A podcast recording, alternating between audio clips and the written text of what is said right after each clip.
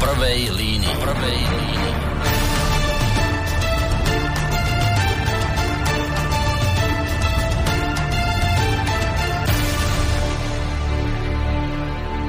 Príjemný dobrý podvečer, vážení poslucháči. Som naozaj veľmi, veľmi rád, že vás môžem takto v sobotu u 8. mája, mimochodom v tento sviatočný deň, keď si v Európe pripomíname 76. výročie ukončenia druhej svetovej vojny, respektíve víťazstvo nad fašizmom, že vás môžem práve v tento významný deň privítať pri počúvaní ďalšieho dielu relácie v prvej línii. Hoci sa to možno tak po týchto mojich úvodných e, slovách, po tejto úvodnej vete, tak môže javiť, hneď vás upokojím, žiadna zmena v programe sa nekoná, tému na poslednú chvíľu nemením, hoci sa to tak mohlo po tých mojich úvodných slovách zdať. Nebudeme hovoriť tentokrát o konci druhej svetovej vojny, nebudeme hovoriť o tomto mimoriadne významnom milníku ľudstva, pretože na dnešný večer som si pre vás pripravil inú tému. Tému, ktorej sme sa už kedysi dávnejšie e, práve v tejto relácii venovali a ktorá, musím povedať, mala tak výborný poslucháčský ohlas, že ma to až samého zaskočilo a prekvapilo. Ja si na to naozaj spomínam celkom jasne. Bolo to uprostred horúceho júlového leta v, v večer sme to vysielali, tak horúceho júlového večera roku 2017, keď som vtedajšiu reláciu s mojím dnešným hostom uh, začal tak trošku rozprávkovo. No, ja som si tu niečo z toho vystrihol, z toho úvodu vtedajšieho, tak poďme si tak trošku zaspomínať na ten rok 2017, ako sa nám tá relácia začínala.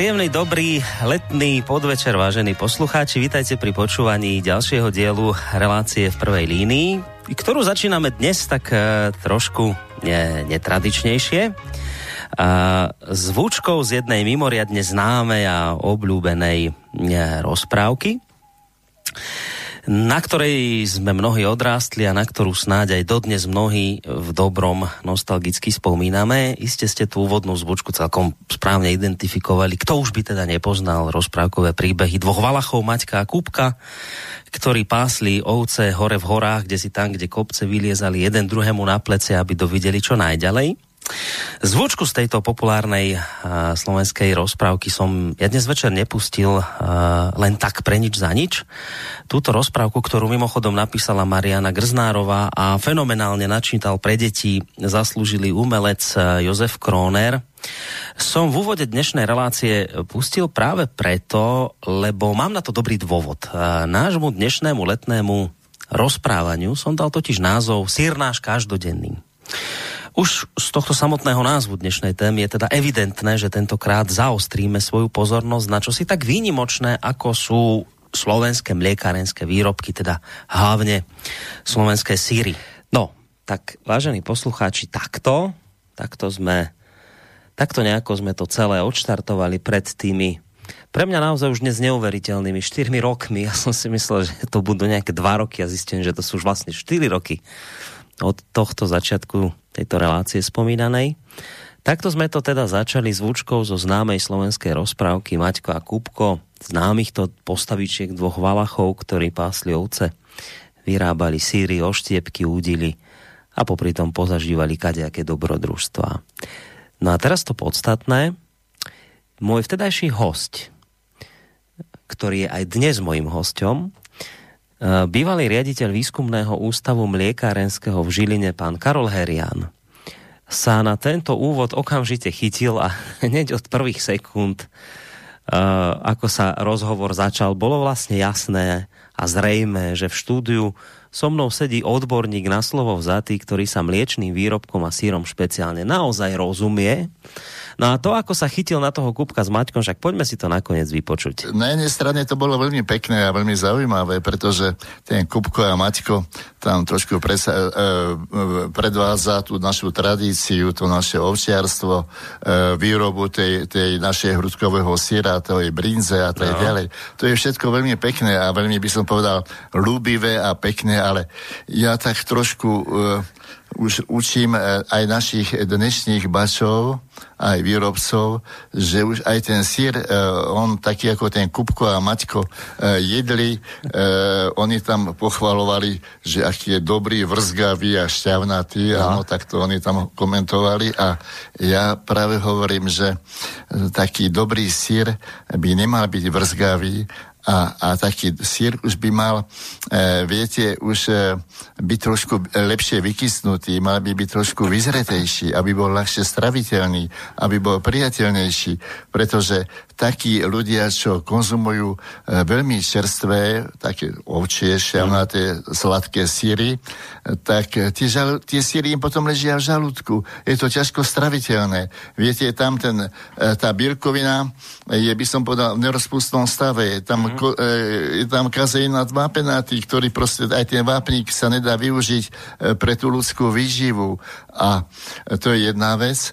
A, a druhá vec je, že takýto čerstvý sír, e, keď sa robí zo surového mlieka, tak predsa len tam nejaké to riziko zdravotné e, infekcie môže byť. A keď máte ten sír už vykysnutý a vyzretý, tak tam tým kysnutým e, vzniká kyselina mliečná, áno, mm-hmm. ten sír je taký trošku kyslastý a tá kyselina mliečná má obrovské mikrobicidné účinky a potlačí všetku tú banálnu mikroflóru, tú mikroflóru, ktorá je zdravotne závadná. Mm-hmm. Čiže až chceme mať e, ozaj istotu, že ten sír bol zdravý a dobrý, tak by sme si ho mali nehať trošku vykysnúť a nie je taký čerstvý, vrzgavý, chrumkavý, e, tak aby sme mali v ústach e, miesto príjemnej e, chute, aby tam neboli tie piliny, ako hovoríme, ale aby to bolo už vyzreté, ľahko straviteľné a aj chutné. Hej, musí spievať ten sír, ako ste niekde, no, ne, niekde viete, hovorili. Že... Ten ovčí sír, to je ozaj dar prírody, on úplne musí spievať, ale my by sme to mali naozaj vedieť naplno využívať. Mm. Takže Maťko s Kupkom, ako sami počujete, takto hneď v úvode relácie z 2017 dostali od môjho hostia príučku, ako sa naozaj síry robia a čo robia zle. Ale samozrejme, začalo sa to síce tak čarovne, tak rozprávkovo, tak milo, tá naša, tá naša relácia, ten náš rozhovor, ale treba hneď jedným dychom dodať, že hoci to bol naozaj príjemný rozhovor, otvorili sme počas neho aj témy, ktoré už tak veľmi príjemne nezneli, práve naopak. Musím priznať, že až som sa prichytil pri tom, že miestami mi až bolo ľúto, keď som počúval pána Heriana, ako hovorí o tom, že krajina s tak bohatou tradíciou chovu oviec a výroby sírov, ako je Slovensko, krajina, ktorá patrí medzi popredné štáty, pokiaľ ide o podiel mliečných výrobkov s chráneným zemepisným označením pôvodu v Európskej únii, tak táto krajina, teda my, Slovensko, máme dnes napriek tomu všetkému problém udržať pri živote svoju vlastnú prvovýrobu a spracovanie mlieka, čo sa samozrejme negatívne potom odráža aj v zamestnanosti v týchto oblastiach. A napriek tomu všetkému patríme medzi štáty s najnižšou spotrebou mlieka, mliečných výrobkov na hlavu. Aspoň takto v tej dobe, v tom 2017 bolo. A čo bolo pre mňa akoby také možno najsmutnejšie, viete, sedel oproti mne v štúdiu odborník, človek, ktoré dlhé, ktorý dlhé roky viedol mliekarenský ústav v Žiline a ktorý má za sebou nielen bohatú výskumnú, ale aj praktickú činnosť. Spolu s kolegami sa v minulosti, ako sme sa vtedy v tej relácii dozvedeli, zaoberal sa v minulosti mechanizáciou výroby brinze, jej balení, vymýšľali spolu s kolegami nové sirárske špeciality za očieho mlieka je to zároveň človek, ktorý bol prezidentom Slovenského národného komitétu pri Medzinárodnej mliekarenskej federácii, odkiaľ sme vlastne čerpali nové poznatky svetových odborníkov, odkiaľ k nám prichádzali nové trendy a takisto sme zase naše poznatky odostávali svetu, tak tento človek sedel oproti mne v štúdiu, ktorý chodil do zahraničia na svetové súťaže kvality sírov ako porodca. Tiež som si niečo z tedajšieho rozhovoru vystrel, poďme si to vypočuť. Mal som to šťastie teda byť, e, e byť pri tých síroch, e, chutnať, degustovať to, viete. Tam oni si tie síry, takí Rakúšania podstatne viacej vážia ako my. Viete, pre nich sír to je nejaký, by som povedal, to nie je len bežná potravina, to je proste niečo navyše, to je ako nejaký sviatok, to je proste nejaká pochuťka. Musím povedať, že sme tam chodevali aj s našimi sírami slovenskými no. a musím sa pochváliť, že tie naše slovenské síry tam boli, mali veľmi vysokú, by som povedal, vysokú takú cenu a boli vysoko hodnotené. E, ja som tam chodeval 16 rokov a e, za ten čas nebol ani raz Slovensko sa neumiestilo na horšom mieste ako na štvrtom mieste počtu udelených medailí. Hm. Čiže Slovensko z tých 26 štátov, ktoré tam chodili, bolo vždy najhoršie štvrté. E, u nás získavali ocenenia a ceny okrem tej brinze. Boli napríklad e, z kešmarku vyrobené enciány, presňové síry. Áno. A tie boli také dobré, my sme ich vedeli pekne pripraviť, aby práve mali to optimálne, e, by som povedal, čas toho zrenia, aby bol optimálny. A veľmi to chutilo všetkým, to bol vynikajúci sír. E, tie plesňové síry boli lepšie dokonca ako francúzske. E, veľmi dobré a tie boli najlepšie síry, boli paredné síry. Mm-hmm. Viete, my keď sme tam doniesli tie naše paredničky z kramského mlieka, to boli paredničky, ale tie úplne spievali, pretože tie talianské paredné síry, to bolo bez chuti, bez zápachu, to bolo proste prázdne, ale tie naše boli voňavé, krásnu, voňavú, proste e, kyslomliečnú chuť, ako, ako smotana bola. Čiže to im strašne chutilo. A s tým sme vždy zabodovali a vždy sme na tom získali nejaké ceny. No, takže toto sme tak počúvali a ja som to teda počúval, že ako sa nám darilo, ako sme chodili po súťažiach, aké krásne ocenenia sme získavali, aký výskum sme tu robili a to všetko, čo ste počuli aj doteraz v tomto krátkom zostrihu. No ale a prečo som vlastne potom zosmutnel? No lebo uh, aj tu ste počuli z tých, to, v tom zvuku, že, že to všetko v takom minulom čase hovoril pán Herian. Uh, my vlastne som zistil, že Slovensko vo výrobe mliečných výrobkov a teda pred, predovšetkým sírom sa nám darilo. Mali sme tu naozaj poctivý výskum, patrili sme medzi svetovú špičku, ale ak sme už teda prešli z tej minulosti do súčasnosti a pozerali sme sa na to, a kde sme teda dnes, no tak tu už Karol Hermian, Herian dosť zosmutnel. Ešte jeden zvuk, jedno také pripomenutie toho, čo vtedy pred tými 4 rokmi hovoril a bude to veľmi dôležité, lebo od tohto by som sa potom možno odpichol do dnešnej relácie. Takže to, ako sa nám darilo, to, čo sme v minulosti robili so sírmi, to ste počuli, ale ako je to teda dnes? Aj na to nám dal odpoveď pán Herian vtedy pred tými 4 rokmi. My sme vo výrobe strašne klesli. Strašne no. sme hlboko klesli. Však my sme od revolúcie, viete, znížili počet e, dojníc o vyše 73%. Počet dojníc sme vykinožili, zlikvidovali, predali to, to je strašné. Tak nikto v Európe tak obrovské množstvo nezlikvidoval, ako sme zlikvidovali my. A, a ten počty doníc sa stále znižujú a stále to klesá.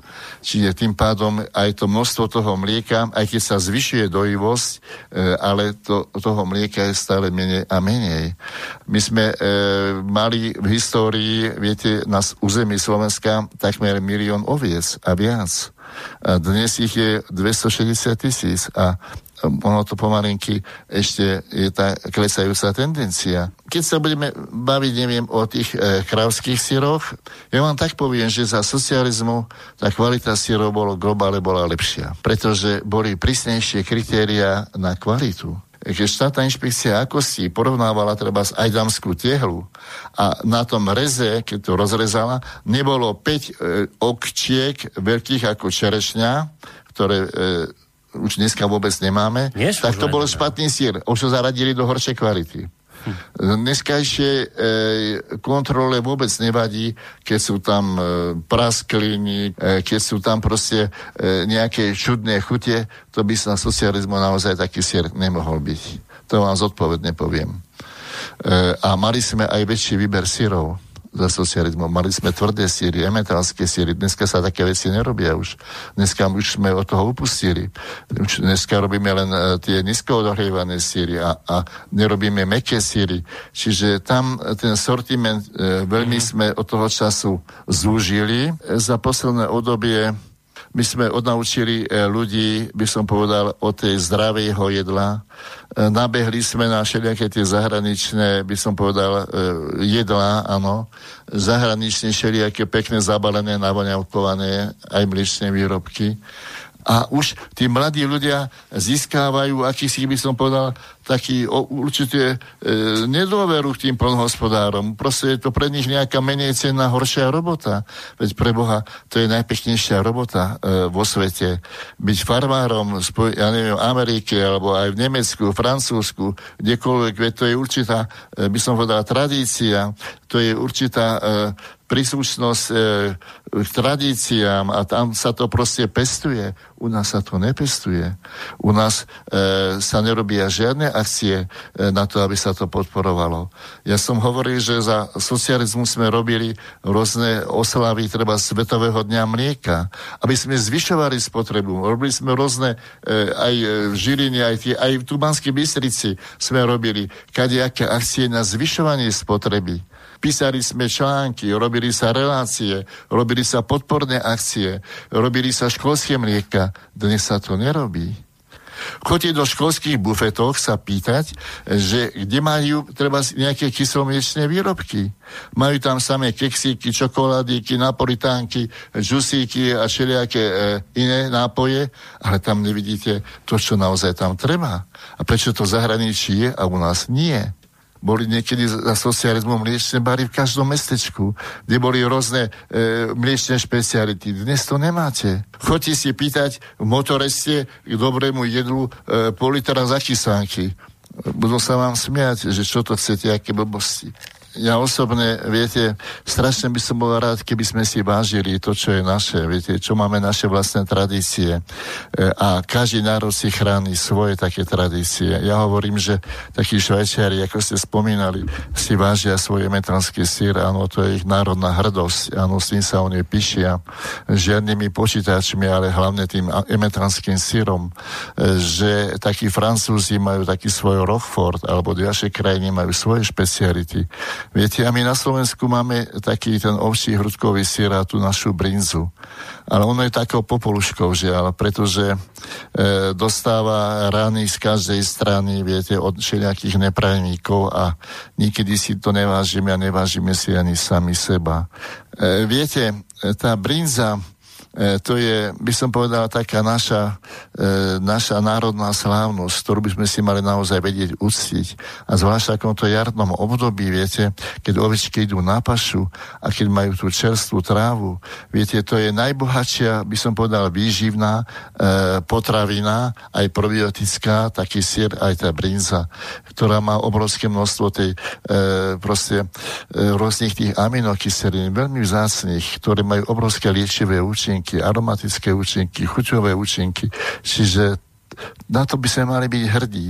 To je naše také dedictvo, ktoré by sme mali prenášať aj pre ďalšie pokolenie. Tak toto, vážení poslucháči, bol taký kratší zostrich našej prvej spoločnej relácie s pánom Herianom z roku 2017. Pričom treba povedať, že tá vtedajšia relácia, hoci teda sa to ťažko počúvalo, keď sme sa už presunuli do tej súčasnosti a počuli ste všetky tieto negatíva, ktoré tu žiaľ máme, tak napriek tomu všetkému treba povedať, že tá relácia sa neniesla len v nejakom samozrejme kritickom duchu, to ani náhodou. Bolo v nej veľa otázok od vás poslucháčov, či už ako od konzumentov syrov, ale takisto aj ako od začínajúcich syrárov.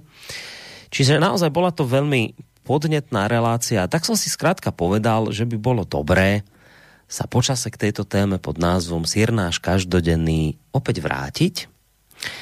A to nie len preto, aby sme zistili po štyroch rokoch, či sa niečo zmenilo, či tá situácia, o ktorej sme vtedy hovorili v minulosti, sa povedzme aj nejako zlepšila, alebo nedaj Bože ešte zhoršila Takže to je jedna tá vec, ktorá ma tak ako nejakým spôsobom inšpirovala k tomu, že správame ďalšie pokračovanie tejto relácie, ale nie len to.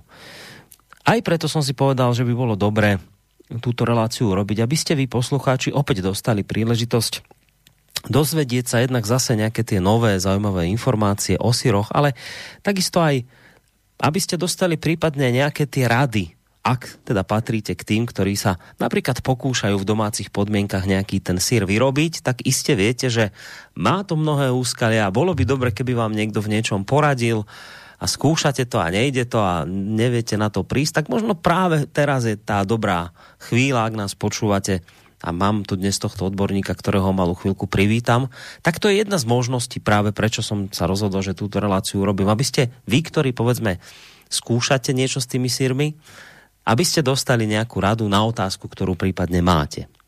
Samozrejme, tie kontakty si povieme o malú chvíľku, ale ešte do tretice predtým musím povedať, že e, zároveň aj preto som si povedal, že túto reláciu urobíme, lebo sa ku mne dostali také, doniesli sa ku mne chýry, že pán Herian napísal aj novú knižku. A ja by som sa naozaj celkom rád dozvedel, že čo to vlastne je za knihu, ako sa vlastne k tomu celému odhodlala tak a hoci som sa nejako aj snažil, tak veľa som nejak o tom na internete nenašiel, tak som si povedal, že dobre, však sa ho to aspoň opýtam dnes. No a tak je tu teda dnes, vážení poslucháči, druhá časť relácie Sírnáš každodenný s poradovým číslom 2.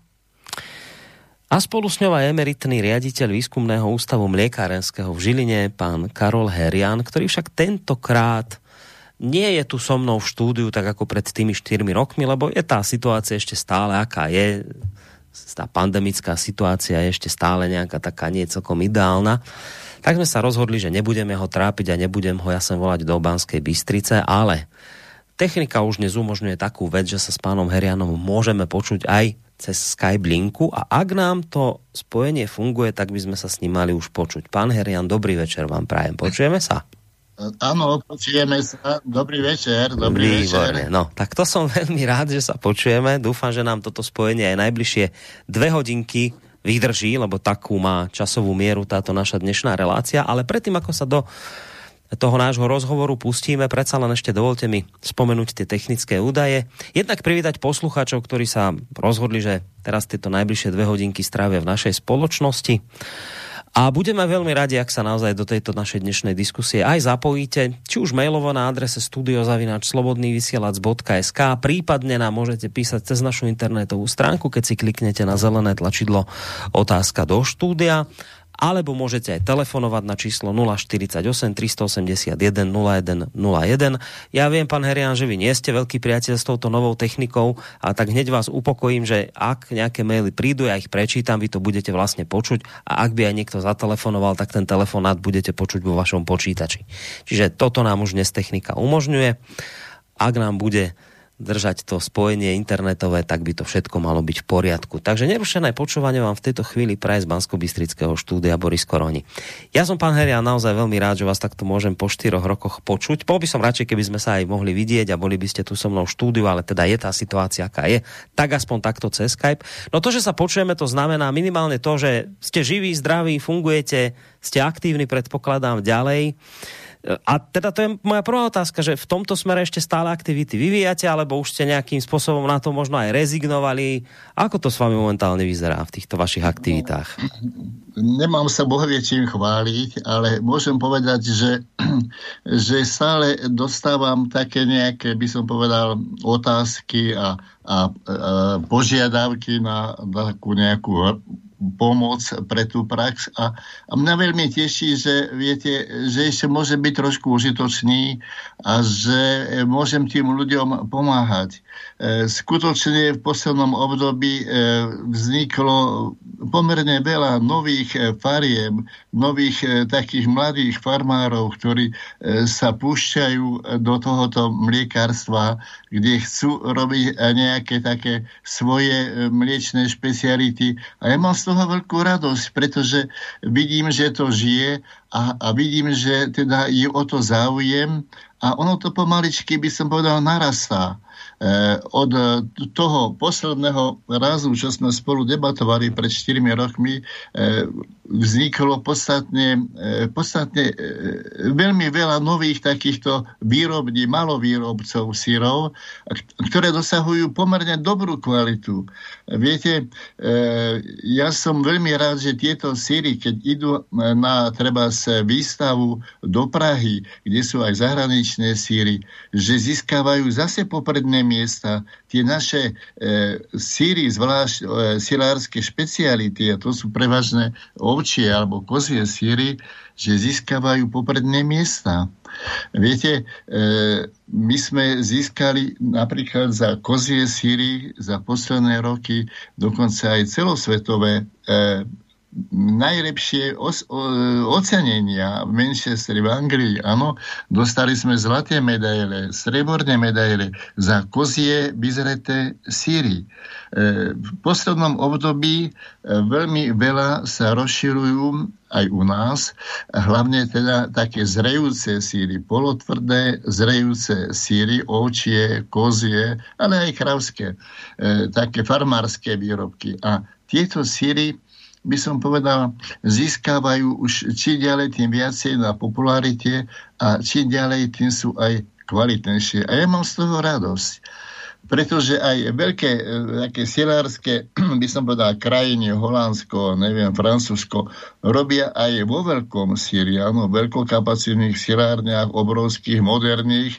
áno, kde robia síry štandardné, pomerne dobre, áno, ale napriek tomu tam sa e, veľmi rozšírilo a sú tie malé výrobne, e, tí malí farmári a tieto, tieto síry, e, hoci sú drahšie, ale ľudia im viacej dôverujú, pretože sú presvedčení o tom a majú aj pravdu, že sú poctivo vyrobené, že sú plnohodnotné, že nie sú nejakým spôsobom e, menej cenné a že sú kvalitné.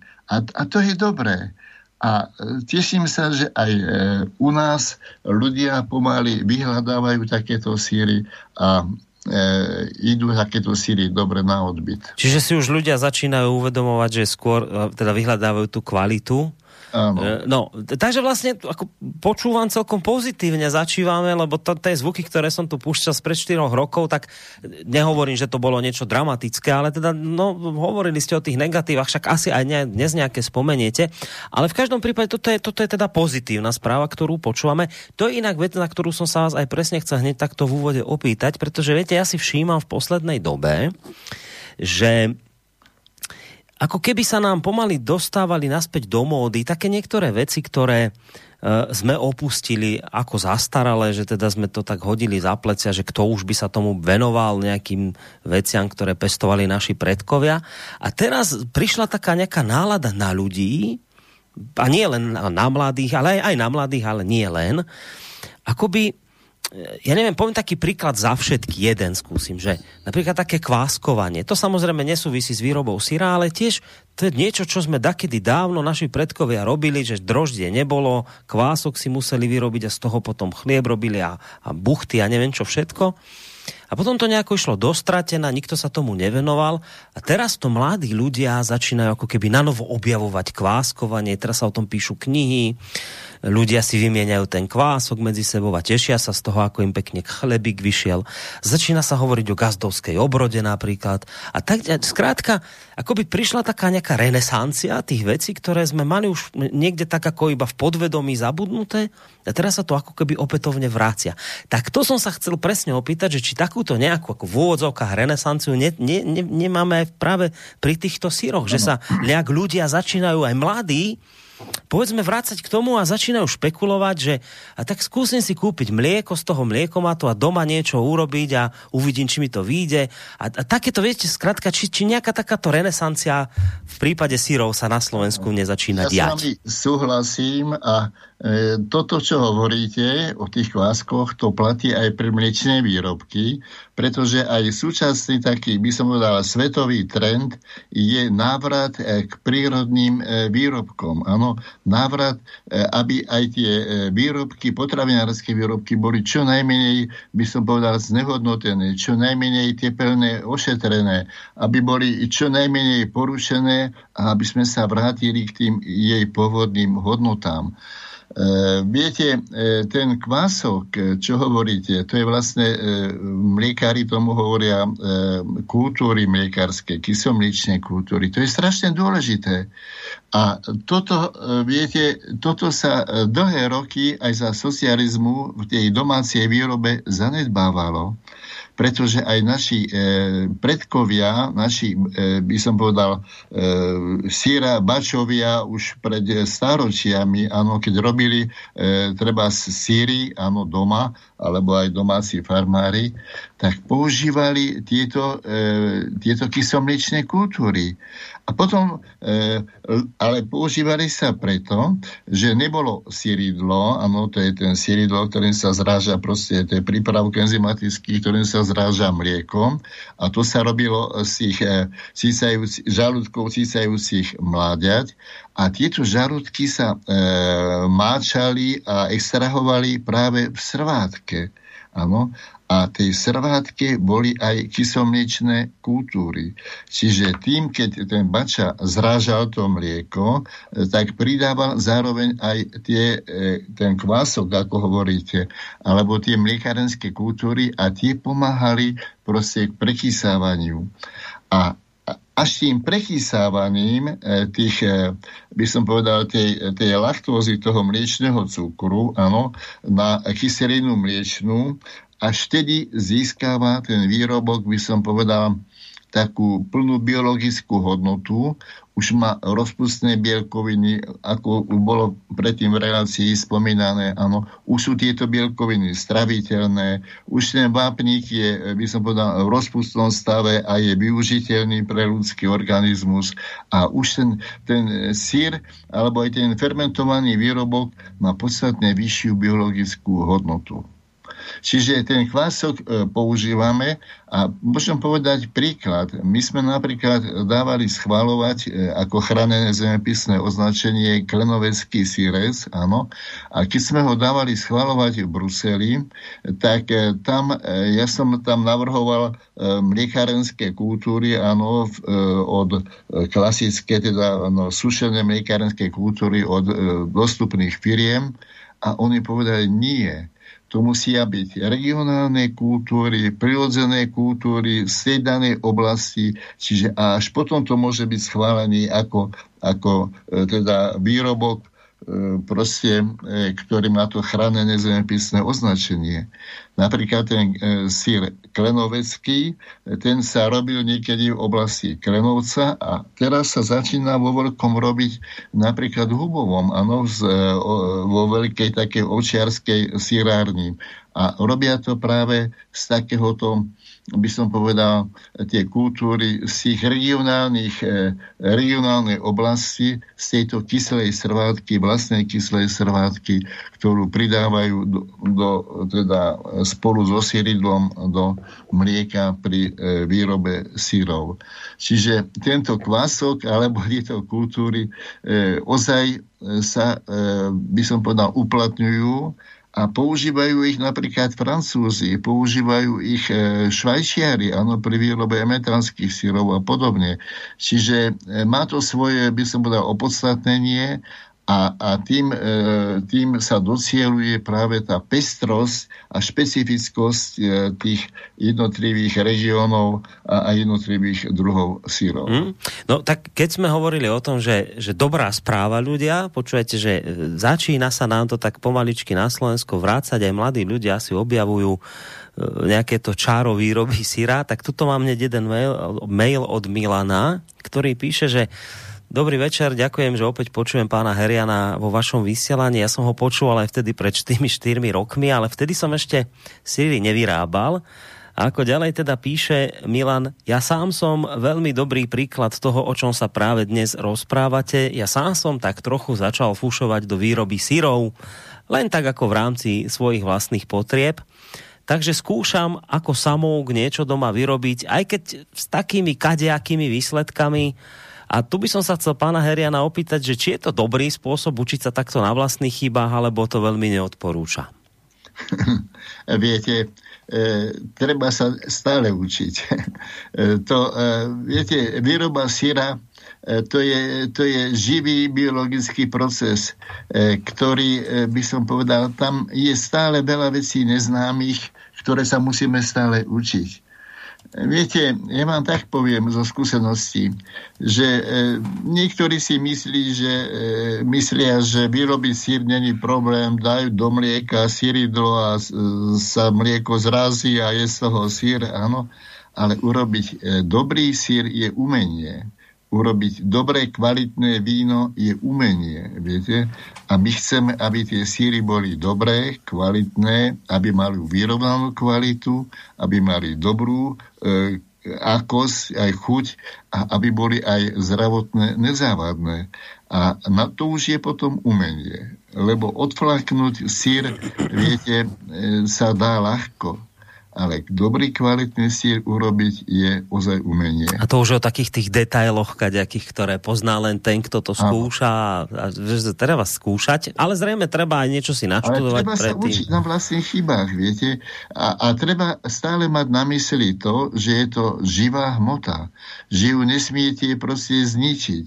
Že nesmiete proste tie kultúry tam zabiť tou vysokou teplotou Áno, že musíte dodržiavať optimálne teploty pri e, prechysávaní, lebo inak to proste nebude žiť. Viete, ten mikrobiologický proces je veľmi komplikovaný. Tam sú, tam sú stovky rôznych e, v tom mlieku, v surovom mlieku, sú stovky kultúr kadejakých a každé má svoje určité tepelné, by som povedal, optimum. A keď tam budete mať moc nízke teploty, tak tam budú prevládať tie kultúry psychrofilné, ktoré sú, by som povedal, nežiadúce. Alebo tam budú tie termofilné. Ale my chceme, aby tam e, boli tie, tie e, kultúry mezofilné, ktoré majú tú arómu. Áno, tie vytvárajú dobrú chuť. To sú, to sú tie kultúry, ktoré e, vegetujú pri tej teplote 25 až 35 stupňov. Áno, a vtedy sa dosiahuje tá, tá dobrá sírová e, chuť a vôňa tých sírov. Keď tak, či, keď tak rozmýšľam nad tým mailom od nášho poslucháča, ktorý teda niečo začal v tomto smere, ale teda ako samouk, ale očividne má chuť sa v tom smere ďalej nejako vzdelávať a učiť na tých vlastných chybách, to je samozrejme veľmi dobré. Vždy to je, vždy je to dobré, keď sa človek naučí na vlastnej chybe, lebo si to zapamätá. Ale zase na druhej strane e, je ďaleko lepšie, keď si aj niečo naštuduje, prípadne keď má nejakú, niekoho, kto ho odborne vedie. A to mi tak napadlo, že viete, že keď takýto človek sa na Slovensku objaví, a teda tešíme sa asi z toho, že je ich stále viac, k tomu ešte tiež budem potom smerovať ďalšou otázkou, ale e, späť k tomuto, že keď takýto človek sa na Slovensku objaví, tak on má kde sa v tomto smere nejak vzdelávať? Viete, keď, keď len nechce sa vzdelávať spôsobom, že teda na vlastných chybách, samouk a nejaké knižky, tak existuje nejaké také niečo inštitucionálnejšie, nejaké pro, proste nejaký, niečo my tu máme na Slovensku také, kde týchto ľudí vieme podchytiť? No, viete, ja ja robím také poradenstvo úplne nezišné, bezplatne, áno. A e, teším sa, keď im môžem ľuďom pomáhať, teším sa, keď e, im to pomôže a zlepšujú kvalitu. Ale určite sa treba stále, stále, viete, učiť, vzdelávať a podobne. E, tých e, príkladov výrob syrov je v mass médiách veľmi veľa. Viete, ale keď to pozerám, tak e, prevažná časť je, by som povedal, e, nie, nie podľa mňa nedokonalá pretože sa tam zanedbáva práve tá zdravotná bezpečnosť. Zanedbávajú sa tam tie, tie senzorické vlastnosti. Viete, zanedbáva sa tam treba ošetrovanie, údržba tých sierov. A to sa všetko treba učiť na vlastných chybách. Viete, o týchto všetkých veciach, ako ste aj v úvode spomínali, ja som e, písal v tejto novej knižke, čo teraz ste spomínali, áno, o výrobe sírov a tam je to všetko napísané a bol by som rád, keby e, tí, čo ozaj chcú robiť síry, e, keby sa k tejto knižke mohli dostať a aby e, sa mohli stále, aby sa mali kde pozrieť, aby sa mali kde, by som povedal, e, poučiť a e, viete nejako usmerniť, lebo nedá sa to robiť iba len tak od buka do buka. No, o tej knižke sa samozrejme porozprávame, dobre, že ste ju spomenuli, aspoň ste mi to pripomenuli, ale ešte k téme otázke, že my, my, lebo naozaj neviem, ja sa to preto pýtam, lebo netuším, my máme na Slovensku momentálne nejaký taký odbor, že niečo také študovať, ako že, neviem ani ako to povedať, viete, že či bača sa dá dnes študovať, takéto niečo viete, my tu máme vôbec? Ja vám tak poviem, v minulosti boli bačovské školy, áno, e, kde sa toto učili dnes to žiaľ Bohu nemáme. Áno. E, na školách, e, niekedy sa to učilo aj na stredných školách. Tých stredné školy odborné už prakticky neexistujú. Áno. Na vysokých školách na to nie je ani čas, ani priestor, aby sa tomu učili. Áno. A veľmi málo, by som povedal, sa venujú takej tej praktickej výrobe. Ja som bol v zahraničí, v Polsku, Maďarsku, e, vo Švajčiarsku, Nemecku, áno, a tam poslucháči teda vysokých škôl e, už od prvého ročníka robili praktické výroby, robili im priamo na závode. Proste každý jeden deň v týždni museli makať na závode a učili sa všetkým tým, e, tým e, prácam. Viete, ale naši absolventi, keď sú počas 5 rokov dve hodiny e, za 5 rokov na exkurzii mlieka, ako môžu byť experti na mlieko? Ako môžu byť proste zodpovední? Čiže oni vyštudujú odbor, ale prakticky nemajú žiadne praktické skúsenosti. Viete, e, potom e, títo ľudia e, prídu na tie závody a väčšinou odtiaľ utečú, lebo sa toho boja a nepoznajú tú výrobu a e, nevedia sa tam nejako zorientovať. E, keď títo mladí farmári chcú začínať, tak naštevujú rôzne kurzy, áno. Ja sám chodím učiť do treba zväzu ovči, e, ovčiarov, ale robili aj výskumnústva mliekarenský v Žiline rôzne kurzy a aj iní, kde robíme aj teóriu, aj praktickú e, ukážky výroby sírov.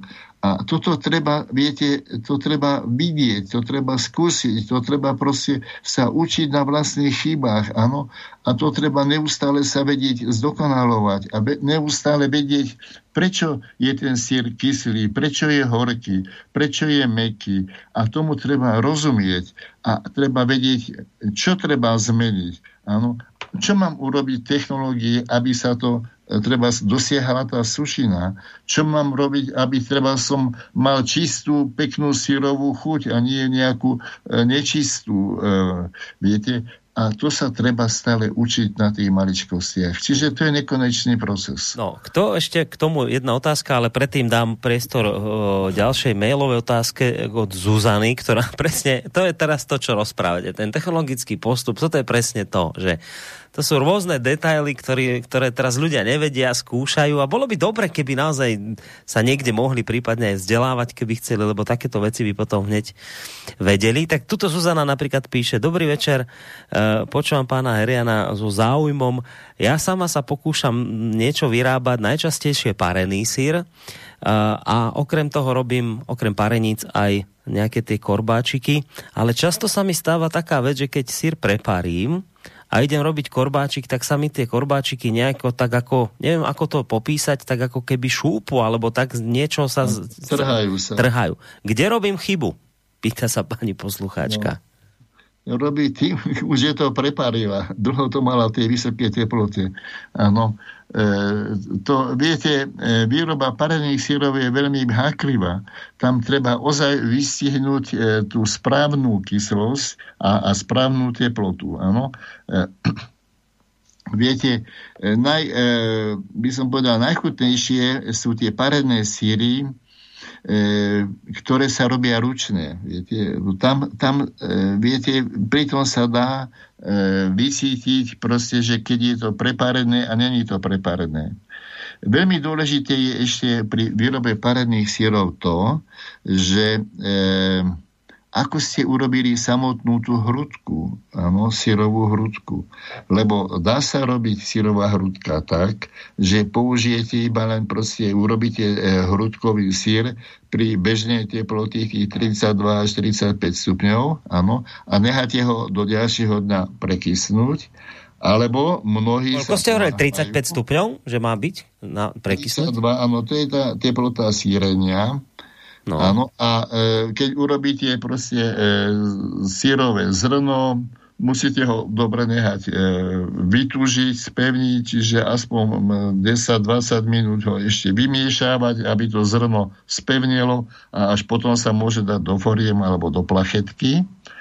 A potom takýto sír treba v teple nehať prekysnúť do ďalšieho dňa, a e, mal by mať potom to pH okolo 5,2, mal by, mať vlastne, e, mal by byť vlastne vykysnutý a až takýto sír sa môže potom použiť na e, tie parené síry. Ano. Ale mnohí to robia tak, aby to urýchlili, že použijú e, termofilné kultúry, teda, že to potom po výrobe toho zrna áno, alebo hrudky, že ho nehajú vo vyššej teplote ten sír prechysávať, kde sa množia termofilné kultúry, ktoré, ktoré urýchľujú ten proces kysnutia na, a, a ten sír je vykysnutý za dve hodiny. Aha. Ale, ale áno, on rýchlo vykysne, ale už sú to nie kyslomliečné kultúry aromotvorné, a takýto sír je už trošku taký chuťovo prázdnejší, mm-hmm. lebo už tam nemá tie aromatické, e, mezofilné, kyslomliečné kultúry. Čiže, viete, to sú také nuancy, ale e, tam sa robí tá, tá kvalita. A na to, aby e, sa aj tej sír, teda tej našej posluchačke netrhal, treba ozaj mať vyskúšať, či má dobrú kyslosť, áno, či e, e, musí urobiť tú skúšku toho ťahania a potom musí e, musí dať pozor na, na teplotu tej, tej, tej pariacej vody. Ano. Keď je veľmi vysoká teplota, tak ten sír e, sa, e, a vysoká kyslosť tak sa začne rozsekať. Viete, to, tam e, sa treba s tým pohrať. Hmm. E, tam e, parenie je otázka troch faktorov. Kyslosti, teploty a času. A e, ona musí uhadnúť to optimum ako dlho to má pariť, pri akej teplote, pri akej číslosti. A to je proste to musí mať proste v rukách. No proste finta je v tom, že ten sír nemôže byť ešte nedokysnutý, nemôže a, byť ani pre, ne, nemôže byť ani prekysnutý. Vyhriatý, ale nesmie byť prehriatý, áno, musí byť len vyhriatý, aby sa dal ťahať. A zase musí e, skúsiť aj tú dobu toho, alebo ten čas toho naparovania, e, aby e, to vlákno, alebo proste bolo, bolo jemné, aby to bolo dobre vypracované, aby to bolo hladké, aby sa to netrhalo. No, dobre, tak toto, toto sme podľa mňa Zuzane pomohli, teda asi tam bude chyba v tej teplote vody a teda, aby vedela, tak tá teplota by mala byť aká zhruba? Aby teda... 70-80 stupňov. A už to potom, keď to prekročí, tak je zle. Takže držať to... Prekročí, no. že... A zase ani to asi dlho v tej vode nedržať, v tej sedení. No to, to záleží, viete, či, či sa to pekne ťaha, alebo neťaha. Keď sa to ťaha, tak to dlho netreba tam mať. Keď no. sa neťahá, treba to ešte proste tam e, trošku e, vymiesiť a, aby e, sa to dalo ťahať. Tak, tak, táto relácia má taký podobný priebeh ako tá vtedy pred 4 rokmi. E, po, popri tých mojich otázkach, kde ja to teraz smerujem k nejakým tým takým skôr možno globálnejším veciam o tom ovčiarstve a, a výrobe syrov. A potom do toho poslucháči vstupujú takýmito praktickými otázkami, čo je výborné. A to aj chcem vás poprosiť, ak teda počúvate nás a máte otázku, tak smelo píšte, pán Herian, vám, ako ste počuli sami. Jeho to teší, keď vám môže poradiť. On má z toho radosť. Ale to, to je presne to, čo som sa chcel ešte ďalej opýtať. Viete, keď berieme do úvahy, že my tu na Slovensku máme naozaj takú tradíciu očiarstva, akú máme. Ja som to spomínal vtedy pre, v, v tej minulej relácii pred 4 rokmi, že my patríme medzi krajiny, ktoré má, a teraz som to dnes tiež spomenul, že patríme medzi krajiny, ktoré majú najviac za tých, ako sa to povie, to, to regionálne označenie v Európskej únii, tých výrobkov mliečných. Teda očividne my proste tu na Slovensku sme sa tomu v minulosti venovali, to sa odovzdávalo z generácie na generáciu, tieto recepty. A teraz, ako vás tak počúvam, tak na jednej strane je výborné, že ľudia o to ako keby znova začínajú javiť záujem, že sa nie len kváskuje, ale ľudia začínajú síry vyrábať. Je super. Ale na druhej strane, keď počúvam, že ale my tu nemáme nejak akože odbor bačovstvo, kde by sa to vyučovalo, kde, kde človek, ktorý by sa teda tomu chcel naozaj venovať poctivo a všetko sa to naučiť, tak nemá kde. Je fajn, že dobre, sú kurzy, videl som, že aj vy také kurzy chodíte, nedávno som čítal, že ste boli na nejakom v kamenici, či kde.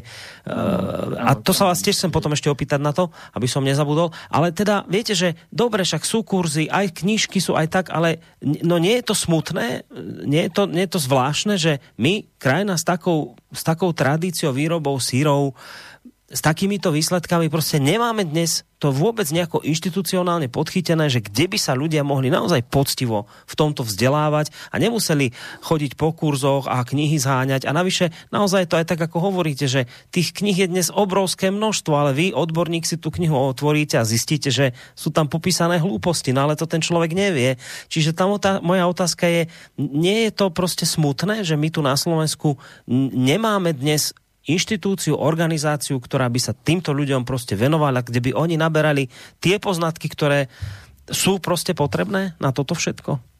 Áno, máte pravdu. Tu je určitý deficit. Viete, ja si myslím, že, že treba začať s tými už nemáme učňovské školy, ale treba začať e, buď s tými učňovkami, alebo s tými strednými e, polnohospodárskymi školami a tam treba čo najviac tých praktických vecí dávať. Tie, tie deti musia s tým žiť, musia sa s tým proste naučiť. Viete, e, ja keď e, zaučam e, mnohých na tých farmách, tak e, nemám rád keď niekto povie, však ja som robil na salaši e, sír, e, ja to všetko viem. Ja takýchto ľudí nechcem, aby to robili. Ano? Lebo títo ľudia sa nechcú naučiť nové veci. Oni sú proste zakonzervovaní v tom, ako to robil ich dedo a ja to chcem, aby sa to robilo inak, kvalitnejšie, hygienickejšie a zodpovednejšie. A keď naučím e, aj ľudí, ktorí prídu z ulice a dám im presný recept, to im tam zavesím, napíšem a chodím ich kontrolovať a, a dbám na to, aby to tak robili, tak dosahujú dobré výsledky. Takto urobili perfektné síry na kozovom vršku Ivachnovej a tie síry boli najlepšie na svete.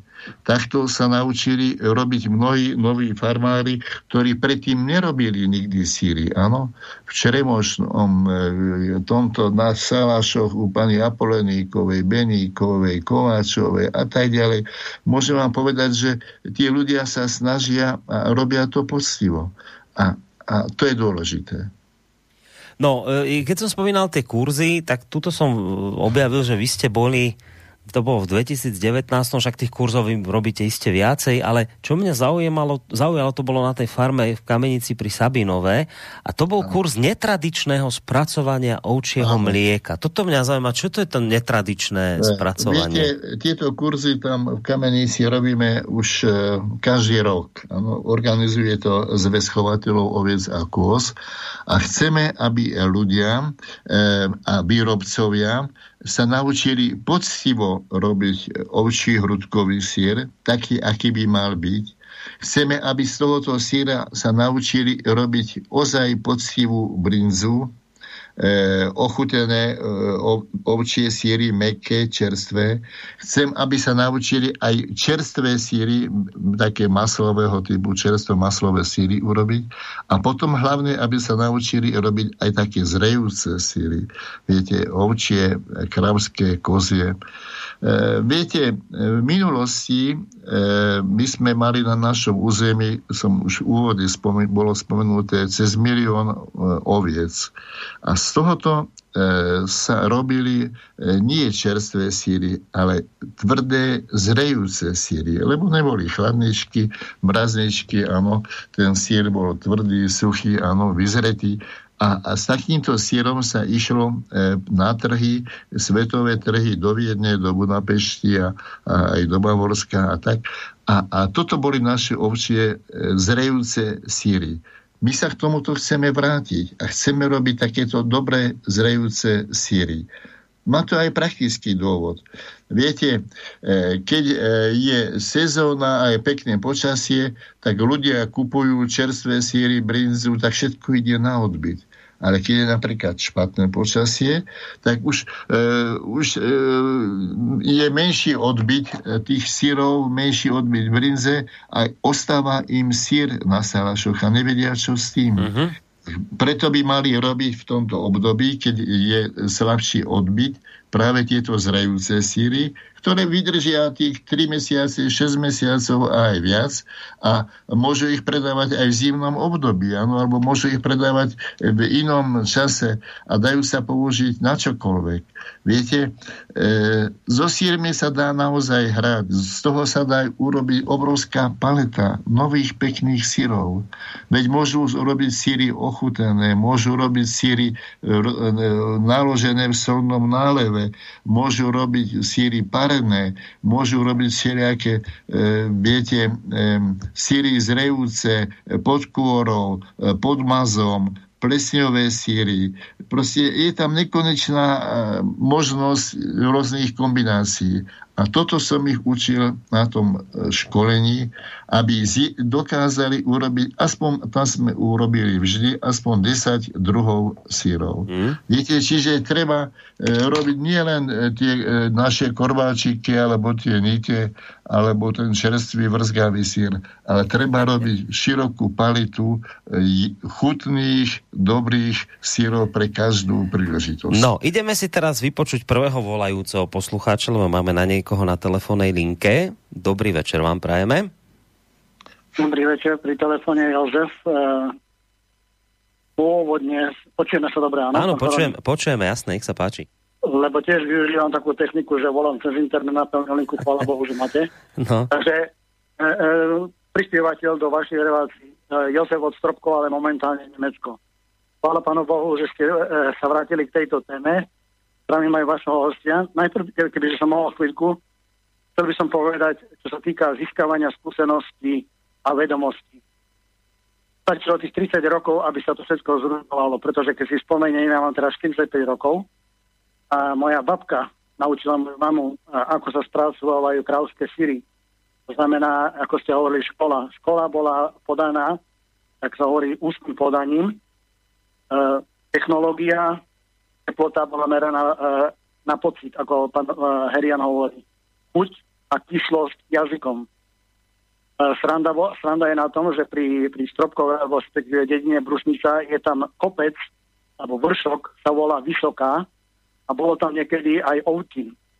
A keď niektorí za komunizmu žiaci alebo ľudia, deti sa nechceli učiť, tak e, povedali, že sa pýtali, že kde budeš študovať, tak povedali, e, že môj syn pôjde na vysokú. Hej? Ale na vysokú myslí sa, že bude sa učiť za baču. Uh-huh. Tak k tej, k tej minulosti k súčasnosti by som povedal, že tí ľudia, ktorí sa vracajú, donútila nás táto doba, táto, táto chaotická koronia situácia. A dal by som do pozornosti, že na Slovensku cez Facebook už niekoľkokrát bolo zrušené tzv.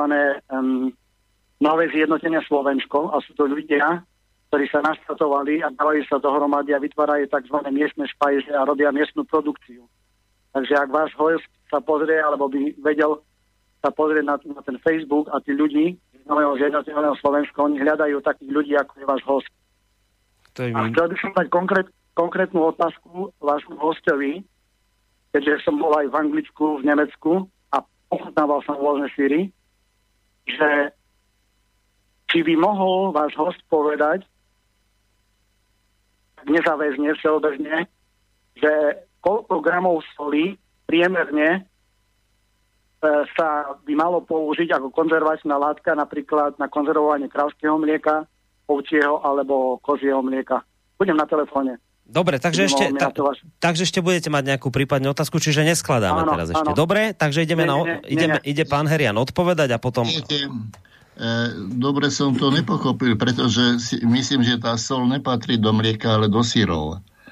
čiže e, naše síry by mali mať v priemere e, do 2% solí.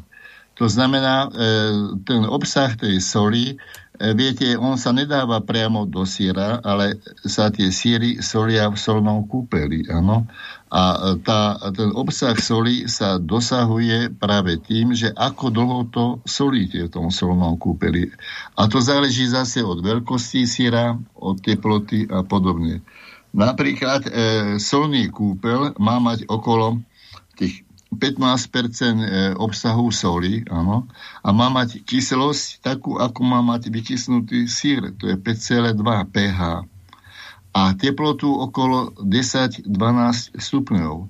A do toho takéhoto solného kúpela sa dávajú teda vykysnuté síry a zase záleží od veľkosti síra. Čím je sír menší, napríklad taká e, sírová niť, tak tá sa solí len 3 minúty, áno. E, keď je už sír veľkosti oštiepku, tak e, ten sa solí zhruba 3 e, hodiny maximálne, alebo 4 hodiny. Ale už taká ajdamská tehla sa solí 2 dní. Ementalský sír veľký, bochník, áno, 40 kg sa solí 3 dní ešte väčší sír, parmezán a podobné sa solí aj vyše týždňa.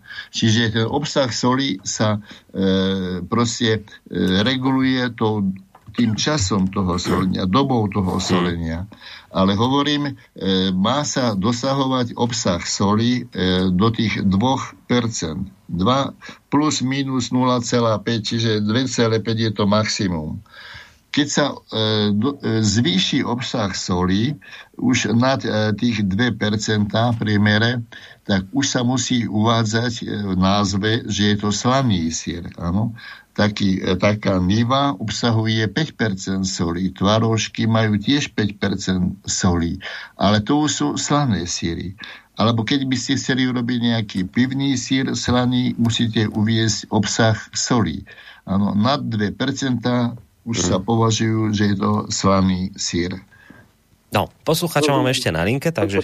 Áno, áno, e, ďakujem pekne, pán Koroni, že ma držíte. E, rozumiem, absolútne rozumiem, pretože e, ak som tomu rozumel, zrejúce síry sa robia v solnom kúpeli, ale som si to chcel overiť s tým, ako som to videl napríklad vo Francúzsku, že oni z tých foliem vyberú a potom 2-3 dní ten povrch potierajú solným, solným kúpeľom robíme, a... aj my to robíme pri slaných síroch Niva, Niva áno, alebo Rochford. E, tam sa to solí na sucho, áno, e, čiže, ale tam sú zase takéto podmienky, že nemôžete soliť, záleží, ako to solíte.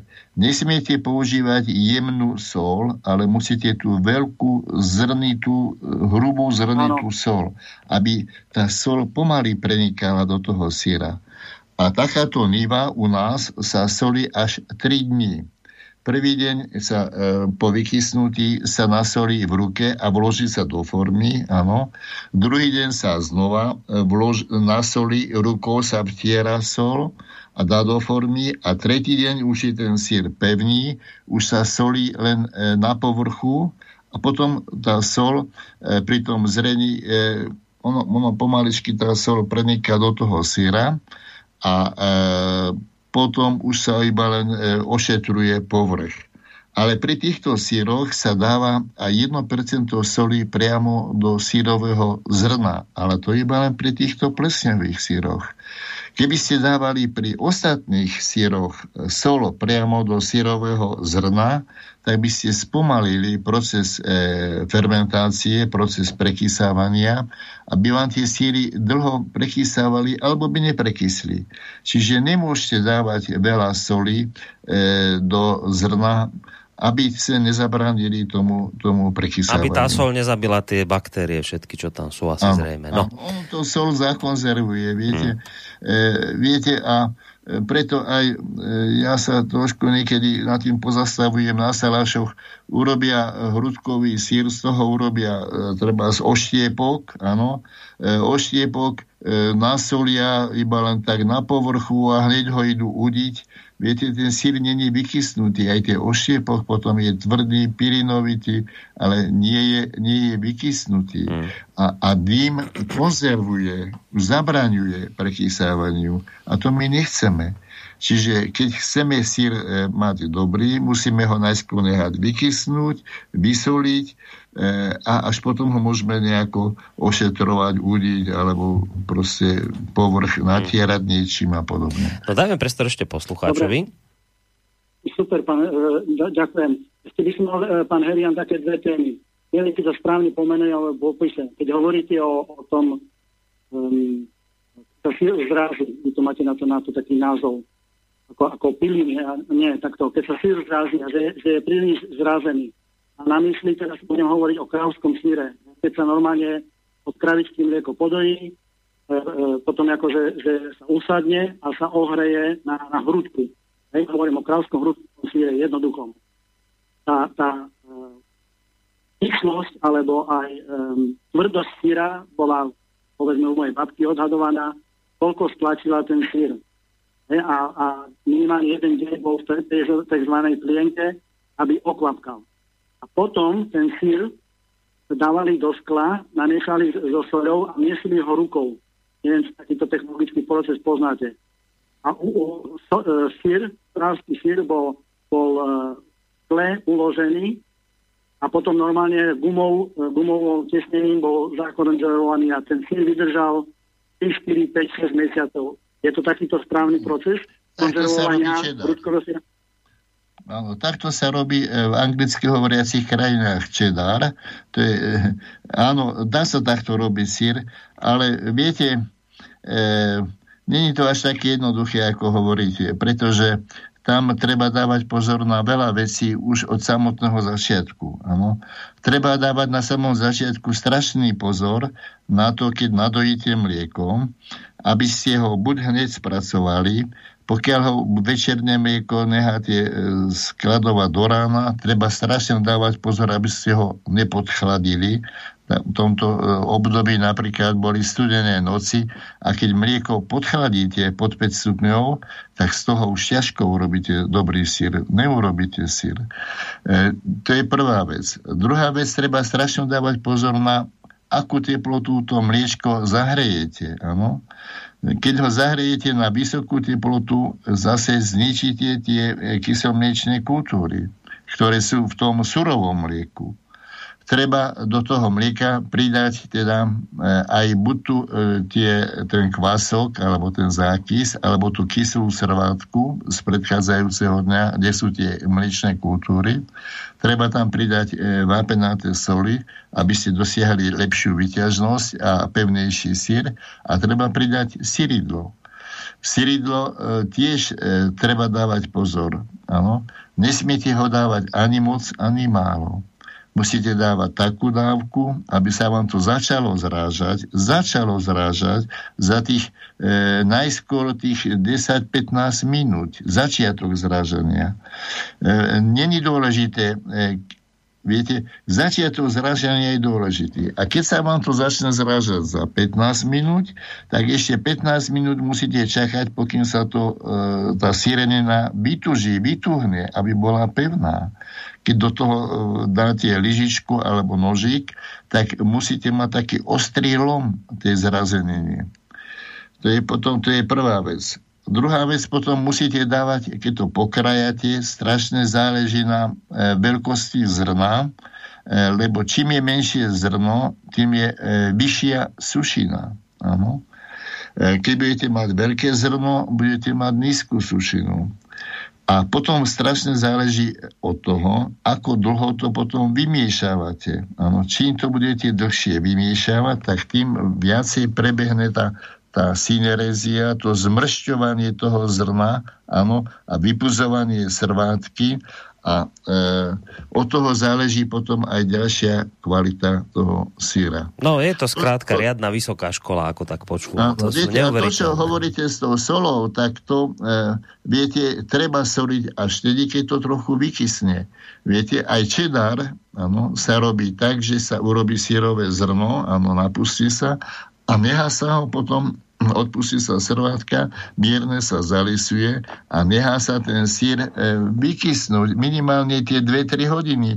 A až keď vykysne, až potom sa nareže alebo rozomelie a začne sa soliť. A, a takýto sír sa potom e, do foriem a je solený. Ale my takéto síry e, na Slovensku sa prakticky nerobia. Robia sa sem tam nejaké ukážky, ale málo.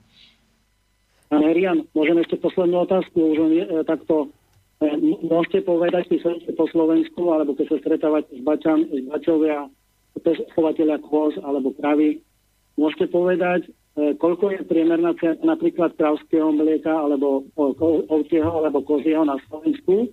A či touto cenou aj včetne DPH, ktoré máme šialené na Slovensku, lebo napríklad v Nemecku je na mlieko 5%, a na iné produkty ako alkohol 19, ale to je iné.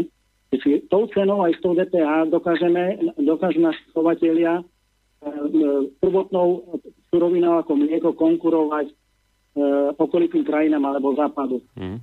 Dobre. Tak ďakujem ďakujeme pekne. veľmi pekne. Ja vám už teraz zložím, aby sme teda dali priestor potom prípadne aj ďalším poslucháčom, ktorí by chceli telefonovať. Samozrejme vidím, že aj nejaké maily, kým tam máme, tak pôjdeme na ne. Ale ešte teda otázka bola položená, tak nech sa páči, môžete reagovať, pán e, Pokiaľ som to pochopil, tak sa pýtate, že či sme proste konkurencieschopní a či dokážeme urobiť e, mhm. dostatok siera. No, skrátka, že či tým bačom aj niečo ostane, ak, vieš, keď, keď uh, viete, či sa na tom dá zarobiť počet, niečo. Počet oviec, žiaľ Bohu, stále klesá. Uh, tým uh, bačom, či niečo ostane. Už dnes, uh, viete, v rámci predaja z dvora, tí bačovia to väčšinou predajú všetko, čiže oni to predajú, no čo si nehajú, si nechajú, ale väčšinou všetko buď predajú, alebo dávajú do brinziarní ale pr- už dneska je tendencia, že tí e, bačovia už si to finalizujú sami. Ano? Robia si proste hrudkového, e, hrudky a hrudkového sviera sami tú brinzu, áno, a, a, alebo aj nejaké udené špeciality, alebo si robia aj nejaké tie korbáčiky a podobne. Ale teda na nejaké, akože asi sa z toho prežiť dá, ale na nejaké veľké vyskakovanie Áno, to nie je. No. Ale e, viete, e, toto je e, dlhá, dlhá téma, teda dá sa o tom dlho debatovať, pretože tie požiadavky sú pomerne vysoké a ja sa tomu teším, že je záujem o tú brinzu, že je záujem o ovčie siery. Ale na druhej strane chýba nám chýbajú nám mliečko ovčie, máme málo oviec, áno. A problém je, že musíme dovážať, áno. A trošku takou hambou je u nás, že slovenské e, silárske špeciality robíme z dovážaného mlieka. A viete, ja sa pýtam sám, prečo sa to oplatí v krajinách Európskej únie, vo Francúzsku, Holandsku, ja neviem čo, Taliansku, v Rumunsku, e, vyrábať e, ovčie mlieko a my ho odtiaľ dovážame, aby sme mohli robiť našu slovenskú brinzu. A pritom máme nevyužité luky a pasienky, máme spústa nezamestnaných mladých ľudí a nemá kto pásť ovce alebo robiť na družstve, viete, alebo na salaši toto je otázka, by som povedal, veľmi vážna a tuto treba robiť určité opatrenia, aby sme e, vrátili, by som povedal, aby sme sa vrátili k tým našim koreňom, aby sme robili to, čo, na čo máme. Viete, tie automobilky nás do nekonečna nezachránia. Tie môžu zavrieť e, e, bránu behom mesiaca, roka, dvoch. A čo potom? Tam budú tisícky ľudí nezamestnaných a máme tisícky hektárov nevyužitých lúka pasienok. Čiže to sú všetko možnosti, kde sa dá zamestnávať ľudí a nerobíme to. No. Ale to treba, no. Čiže toto sú problémy. To je také neuveriteľné zistenie pre mňa, čo ste teraz povedali, že brinzu, ktorú si tu kupujeme a tešíme sa, že wow, že aká dobrá, tak to ani nie je z nášho mlieka slovenského. No tak to je to je teda ďalšie smutné zistenie. A budeme sa o tomto rozprávať, lebo jeden z mailov tiež tak smeruje k tomuto, ale keďže máme hodinku a dokonca už hodinu až štvrt za sebou, tak vás nechám trošku vydýchnuť, ideme si hudobne oddychnúť, ale Skype neskladajte, Ostaň, nech, nechajte ho ďalej teda zapnutý, len si dáme jednu hudobnú prestávočku a po nej budeme teda pokračovať ďalej s pánom Herianom v relácii. Samozrejme, ak máte otázky, vážené poslucháči, mail studiozavináčslobodnyvysielac.sk môžete písať cez našu internetovú stránku, keď si kliknete na zelené tlačidlo otázka do štúdia alebo aj telefonovať, tak ako to urobil posluchač z Nemecka. Či už to bude nejaká konkrétna otázka k výrobe sírau, alebo len teda ako konzument sa budete niečo pýtať. Prípadne vás budú možno trápiť také otázky, ako sme teraz počuli od pána Heriana, čo sa týka napríklad toho, že nemáme už žiaľ tie stavy oviec také, ako sme mali, že nám to klesá a chcete skôr k takémuto niečomu smerovať svojimi otázkami. Necháme to čiste len na vás. Možnosti sú otvorené pre vás. Ale poďme si teda zahrať. A keď už sa tu bavíme o syroch, o brinziach, o, to, o tých našich tradíciách, tak, tak si trošku budeme aj hrať, ale doba sa posunula, zmodernizovala, všetko sa tak nejak trošku mení, tak, tak sa to aj v tých našich pesničkách ľudových prejavuje ten posun, ten vývoj. Tak si takú jednu zahráme známu, ale v takom modernejšom prevedení.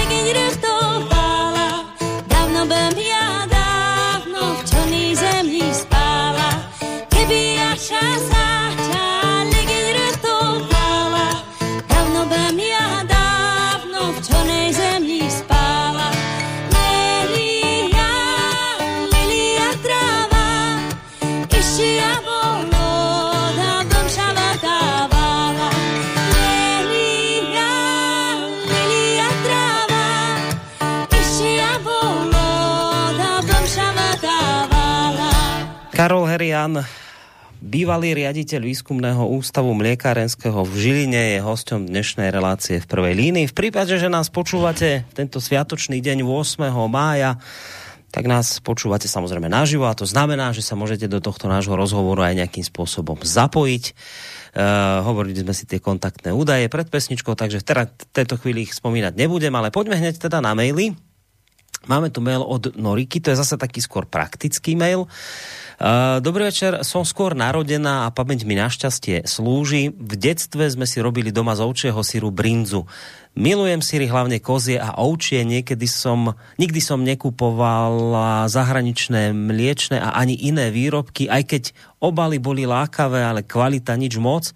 Ale hlavne sa chcem opýtať pána Heria na jeho názor na mlieko, ktoré kupujem v automate a doma si robím jogurty, tvaroh a kýšku to ani neviem inak, čo je, to mi pán Herian asi vysvetlí.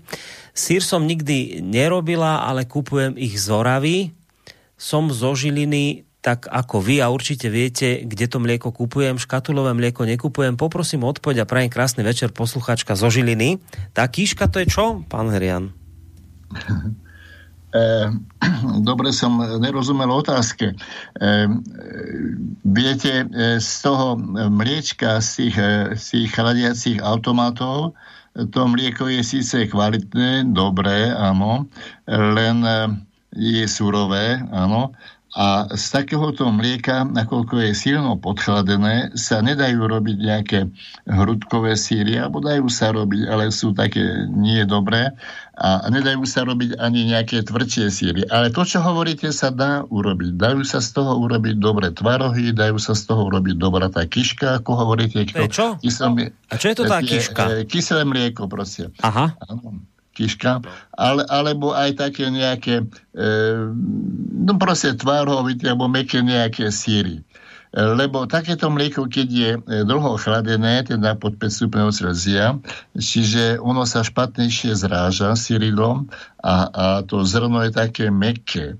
Čiže z tohoto, ale takéto, takéto špecialitky sa dajú porobiť aj doma. A doporučujem hlavne robiť tie kyslomliečné fermentované výrobky. Do toho si môžete dať treba jogurtovú kultúru, budete mať výborný jogurt, alebo e, proste e, kyslé mlieko, acidofilné mlieko, alebo rôzne tie tvárohy, mekké tvárohy, alebo také sušie tvárohy, keď to dohrejete trošku. Čiže dá sa s tým robiť. Dá sa s tým robiť. No, ale teda, že to, tak to tiež no, nová informácia pre mňa, čiže to mlieko z tých mliekomatov nie je ideálne veľmi, ako som to dobre pochopil, teda na výrobu syrov, lebo mnohí sa tešili, že, má, že máme mliekomaty, konečne sa dostaneme k mlieku, lebo inak sa nedá pre bežného človeka, je to ťažko, tak ale vravíte, že tým, že je to mlieko podchladené, tak zase z toho úplne až tak nevyrobíte kvalitný syr. No, no? dá sa urobiť fermentované výrobky, dobre, urobíte z toho dobrý jogurt, alebo dobre kišku, alebo alebo dobre A také parené síry sa, sa z toho dajú, či veľmi ani nie? Také parené, kadeké, a ja no, parené síry už, no, to už, to už horšie, to už je horšie. Pretože parený sír musíte urobiť najskôr tú hrudku a, a tá už e, bude veľmi meká, už to bude také blatové, meké, už to bude problém.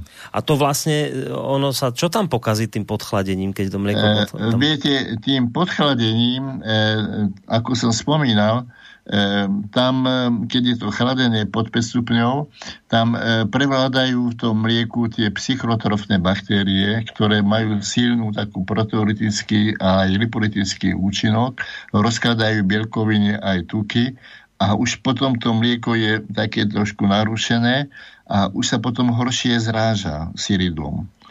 Viete, to je tým, že e, tam nepôsobia tie kysomiečné kultúry, ale pôsobia tam tie, tie psychotrofné kultúry. No, kultúry. ale to ste teraz mnohých nepotešili takých, lebo viete, že každý nevie sa dostať k takému mlieku, že priamo od kravy, hlavne teda ľudia. Ale tam sa z toho vynikajúce, vynikajúce taká tá kiška, to bude to mm. mať ako smotanu, to bude fantastické, dobre. No dobre, tak poďme, poďme od tých uh, takých tých praktických otázok zase k takým tým uh, závažnejším, uh, takým širokospektrálnejším, napíše Michal, ktorého samozrejme týmto aj pozdravujem. V prvom rade musím konštatovať, že mám úprimnú radosť z dnešnej témy a zároveň sa priznávam, že tak ako ste v úvode povedali aj vy, pán Koroni, som dosť prekvapený, že od prvej relácie už prešli 4 roky. Na tú dnešnú ma upozornil môj drahý priateľ Milan Kosec, ktorý bol jeden z tých, ďaka ktorým vznikla aj tá prvá pred 4 rokmi, ale len teda k tomu dodávam, že aj táto dnešná vďaka nemu do veľkej miery vznikla, lebo on ma práve upozornil na to, že ste tú knihu napísali, takže k tomu ja samozrejme ešte to si pamätám, že k tej knihe sa musíme dostať. No ale pokračujem v maili. Naša súčasná vláda a poslanci pred voľbami slubovali obrovskú podporu gazdom alebo ponovom farmárom, chovateľom, pestovateľom, aby sme zlepšili potravinovú sebestačnosť. Pán Herian, ako dnes vnímate slubovanú podporu vy ako odborník? Obrátil sa konkrétne na vás alebo na vašich kolegov odborníkov niekto z parlamentu, prípadne vlády s požiadavkou o pomoc a odborné rady? Michal sa vás pýta. Žiaľ Bohu, nikto. A na druhej strane musím povedať tak trošku kriticky, že sme aj cez vidiecký parlament aj cez iné inštitúcie upozorňovali na súčasný problém v polnohospodárstve, na nedostatočnú pomoc polnohospodárom. Upozorňovali sme na to, že strásili sme úplne, by som povedal, potravinovú sebestačnosť. Veď to je úžasné. Veď my sme niekedy na Slovensku potraviny vyvážali. Tretinu výroby sme vyvážali. Dnes takmer 70% dovážame. A je trošku zahambujúce, že musíme dovážať to, na čo, čo si môžeme doma sami vyrobiť. Veď predsa e, máme, hovorím, e, nevyužité luky a pasienky. a máme, ja neviem, možnosti dostatočnej výroby ovocia, zeleniny, e, mesa a podobne. A, a dnes všetko dovážame.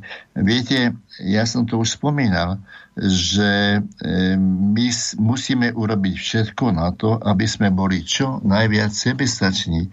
A aj táto posledná doba s tou koronakrízou, viete, nám ukázala, že sa môžu ľahko hranice zavrieť a prakticky e, Slovensko bude bez, e, e, alebo bude mať nedostatok potravín.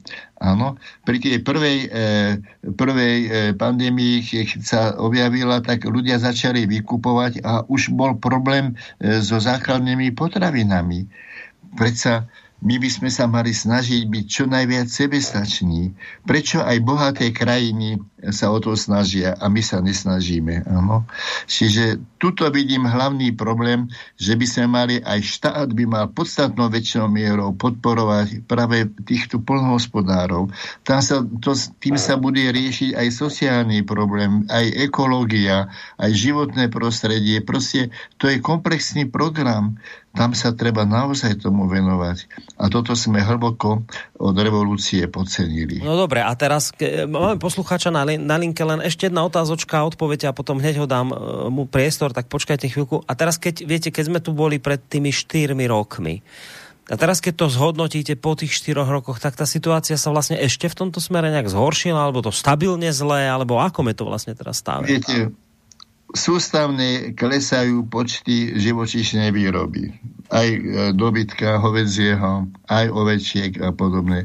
E, viete, stále to klesa.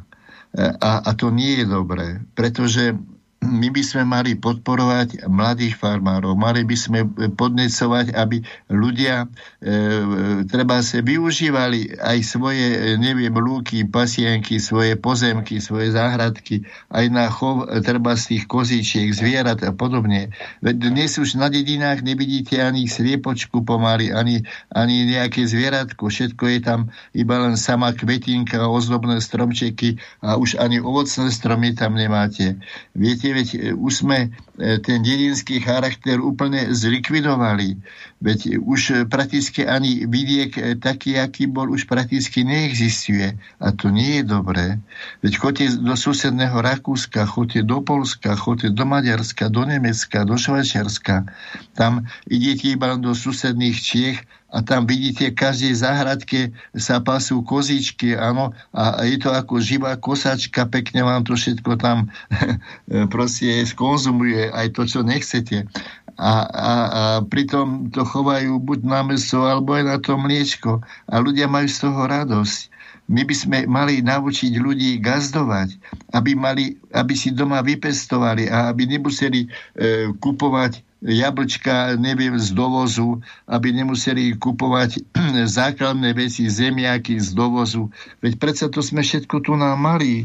Veď tu na aj okolo Žiliny, viete, boli, boli zemiačiska a sme zemiaky aj vyvážali. Dnes žiaľ všetko dovážame a už nemáme ani meso, nemáme hydinu, e, nemáme ani dosť mlieka. No dobre, takže chápem, že tá situácia je v podstate ešte horšia, ako Čiže bola predtým, ako sme začínali túto reláciu. Sa to, sa to nezlepšuje. Mm. Sa to. No, poslucháč na linke, dobrý večer. Dobrý večer, prajem. Uh, ja by som... Halo? Áno, počujem vás, nech sa páči. Uh, výborne. Uh, ja by som mal také v princípe podnet, ale aj otázočku. Uh, sám spracovávam mlieko, ako zhruba kupujem 20 litrov týždenne priamo z družstva, priamo v podojení. Ale čo ma zaráža je to, že na jednej strane, ako keď družstvo predáva do mliekární, do veľkospracovateľského, e, do veľkospracovania, tak vlastne im platia možno, ja neviem koľko, ale 20 centov, keď poviem, tak možno je veľa za liter. Kdežto ja musím platiť 70 centov za liter. A dokonca ako v niektorých mestách viem, že je 90 centov za liter, pokiaľ to ide priamo ako z. Prečo? Ako keď by som vedel si spracovať to mlieko doma, tak ako ste hovorili, či už na síri, alebo na tvaroch, alebo vlastne ako e, na to bežné ako spracovanie, e, v princípe ho pracujem. Áno, je to ešte vždycky lacnejšie ako mlieko kupované trvanlivé v obchode. Hej? Ale tam to prešlo už mliekárňou a tak ďalej. To je taká jed, jeden taký podnet. Druhý je, že keď hovoríme o sebestačnosti, tak vlastne e, na jednej strane z, zoberieme si zvolenskú mliekareň, ktorá je vychytená na Slovensku. Ako e, už má tretieho majiteľa, pokiaľ viem, a je to nemecká alebo holandská firma. Už to nemajú Američania? Alebo Američania. Myslím... Proste nie je to slovenské. Hej? Čiže, čiže to je, my hovoríme o sebestačnosti, ale pritom to slovenské mlieko, ešte aj to, čo má názov, že je slovenské alebo zvolenské, tak vlastne nie je slovenské. Hej, lebo majiteľ je niek- niekto iný. Mm. takže to je len taký, taký, taký paradox. Ďalšia vec, ako e, na družstve sa chovajú kravičky, bíčky. Bíčky mladé, v, ja neviem koľko mesačné, sa naložia na kamión, odvezú sa do Holandska. A my potom z Holandska vozíme už meso. To my nevieme vychovať u nás na Slovensku tie bičky, odchovať ich? No, odchovať ich vieme, Takže... ale že skôr asi je problém, že ich potom spracovávajú niekde inde v zahraničí. Na to poukazujete ako na problém. Alebo sa dokonca stávajú také situácie, viete, že, vychová, že, že Holandian chová, ja neviem, ošípané tu na Slovensku, všetko tým zničí, ale potom kvalitné meso si vyvezie domov. A tu máme len bordel potom po ňom. Ešte aj takéto veci sú. Dobre, tak ďakujeme za telefón. Tak je to teda všetko? Áno, nemám tak ako to, také podnety. Mm-hmm, dobre, ďakujeme veľmi pekne za ne. Tak pán Herian bude odpovedať na ne, tak začal posluchač tým, že má tam ten problém s, e, s družstvom, že teda z družstva berie drahšie, ako keď to družstvo a. vyváža do mliekární, že či sa s týmto Viete, niečo nedá robiť, nejaký podnet by chcel. To ja, to ja vám neviem pomôcť, to je otázka uh, vašej dohody alebo zmluvy, ale je to ozaj uh, problematika na zamyslenie a budeme to musieť zrejme riešiť aj niekde na vyšších miestach. Hmm ale e, je to otázka vzájomných tých kupno-predajnej zmluvy. Ale tiež sa mi to zdá byť nelogické, že prečo tí súkromníci majú platiť viac ako mm. tam mliekareň. No, potom tam bola tá otázka toho, ja som to tak pochopil, takého toho nášho zvláštneho patriotizmu, že na jednej strane hovoríme o sebestačnosti, ale vlastne svoje vlastné veci si pod nohami predávame do zahraničia, mliekárne, neviem čo všetko že teda to tomu príde také zvláštne poslucháčovi, že už ani ten zvolenský jogurt není vlastne zvolenský, lebo ho vlastne asi Američania, alebo kto teraz už ani neviem. E, viete, e, prakticky veľká časť našeho e, potravinárskeho priemyslu sa zlikvidovala, alebo sa predala zahraničným firmám. Ale zase vzniká, viete, pomerne veľmi veľa tých rôznych malých fariem, a ktorí spracovávajú, by som povedal, e, to mlieko, ale aj, aj meso a iné. E, vzniká to len, začíname prakticky úbrazne povedané z maštale.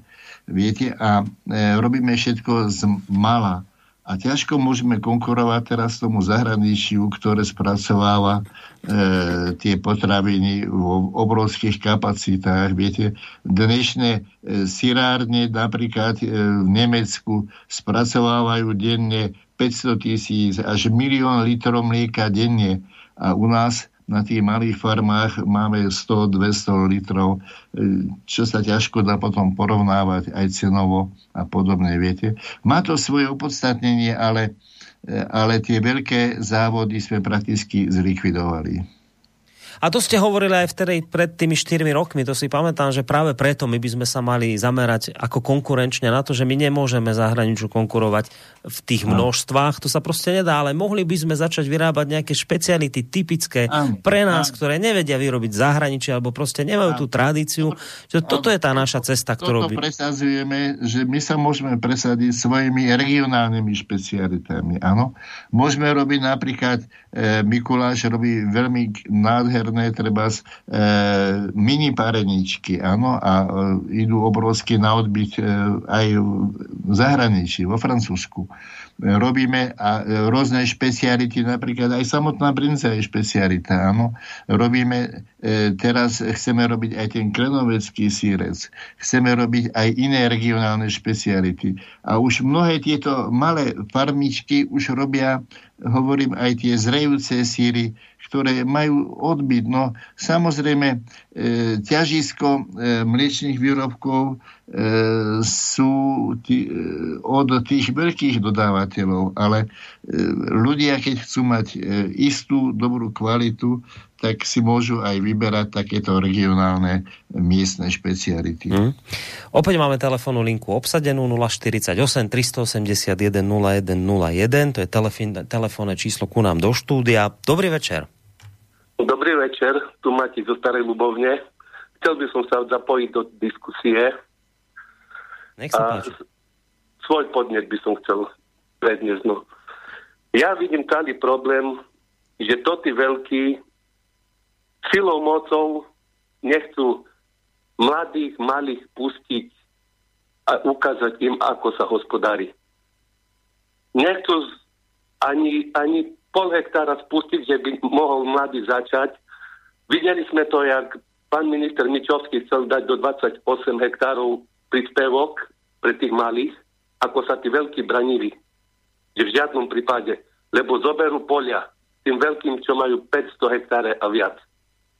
Toto je celý problém. Lebo tým veľkým je lepšie posiať, posiať repku, malé náklady na výrobu, veľké zisky a oni vám zemiaky nebudú pestovať. Ja hospodárim už 16 rok, tak kolo troch hektároch. A teraz, keď mám poličko 30 árov, 3000 metrov štvorcových, ja musím, keď máme pre svoju rodinu pestujem, ja tam musím posadiť jednu komuditu. Ja nemôžem posadiť tam napríklad na 5 áre sebe zrobiť sad, že sebe dám tam hrušky, jablone, slivky pre seba. Ja musím na celú plochu vysadiť sad. A to sa nedá.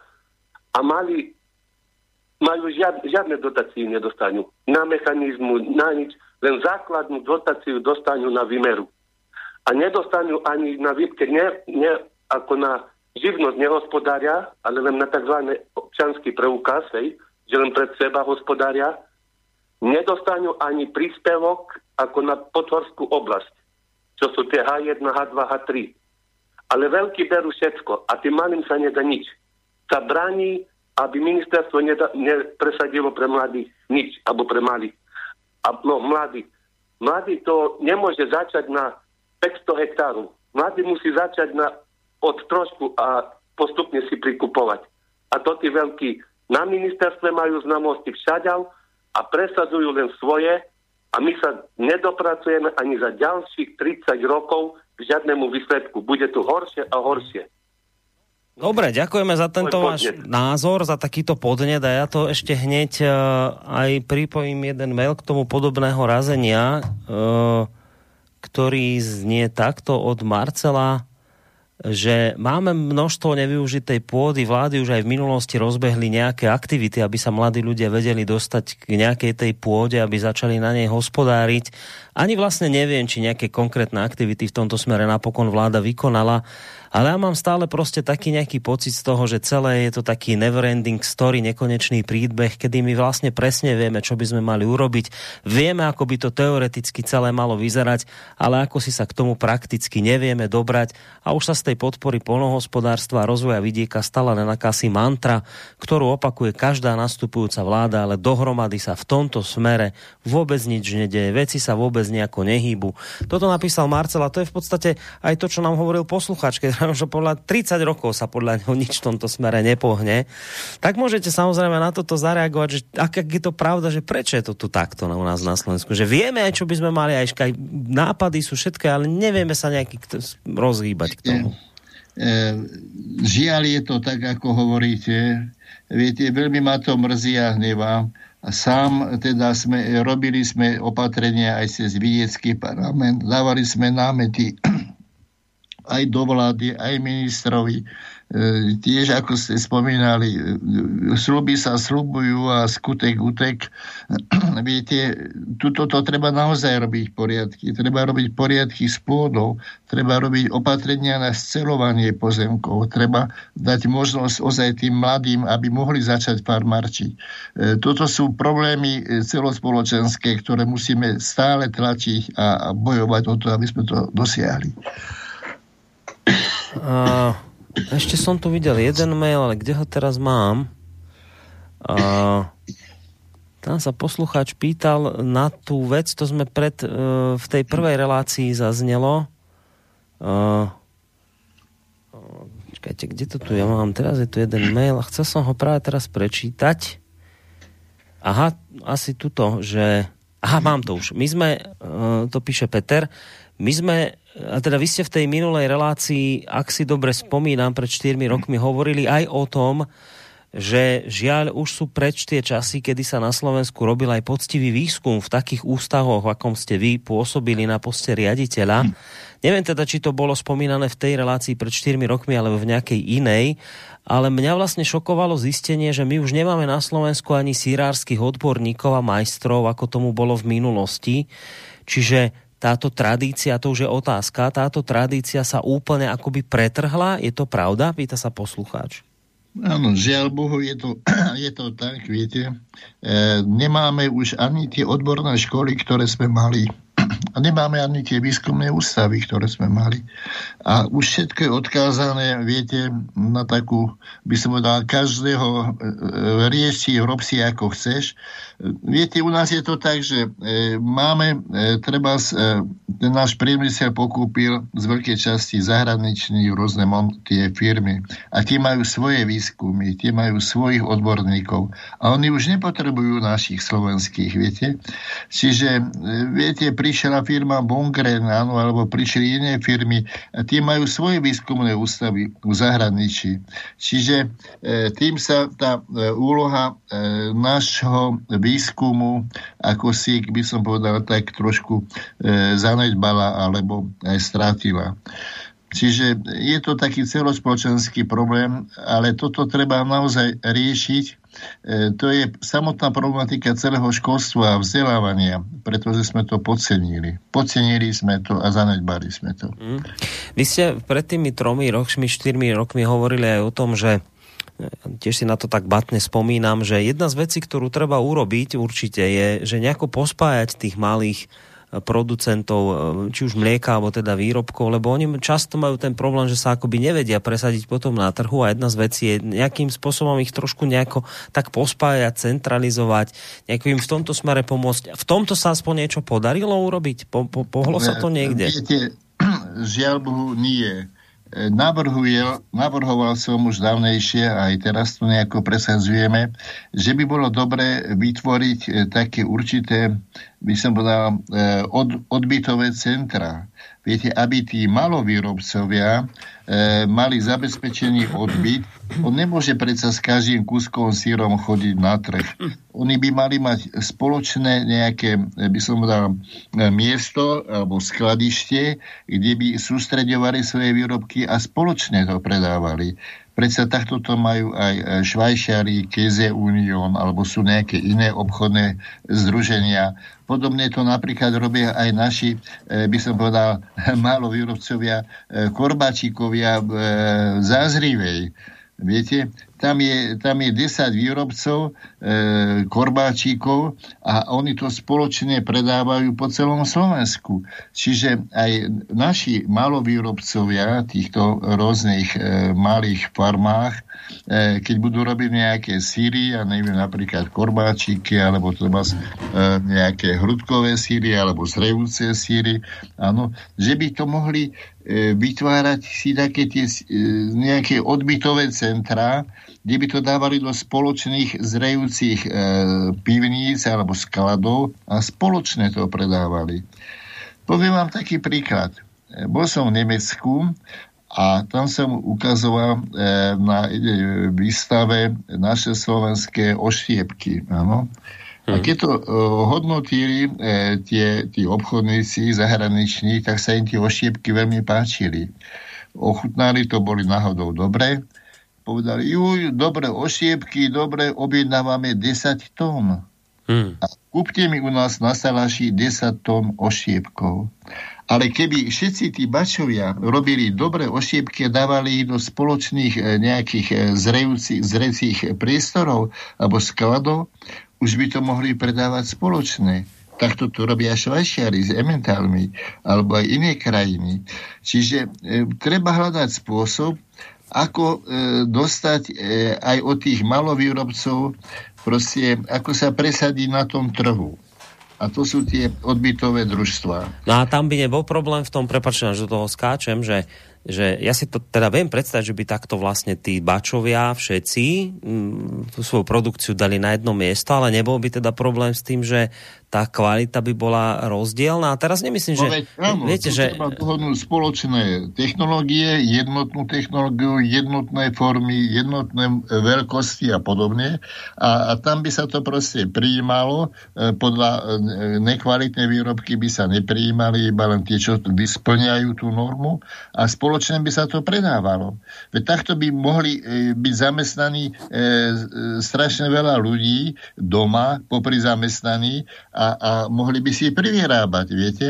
Čiže treba hľadať spôsoby, ako, ako sa dostať aj do tých, by som povedal, do tých veľkoobchodov, ako sa dostať proste do povedomia vo väčšej miere. Hmm. Čiže cez tieto odbytové e, nejaké združenia alebo, alebo družstva.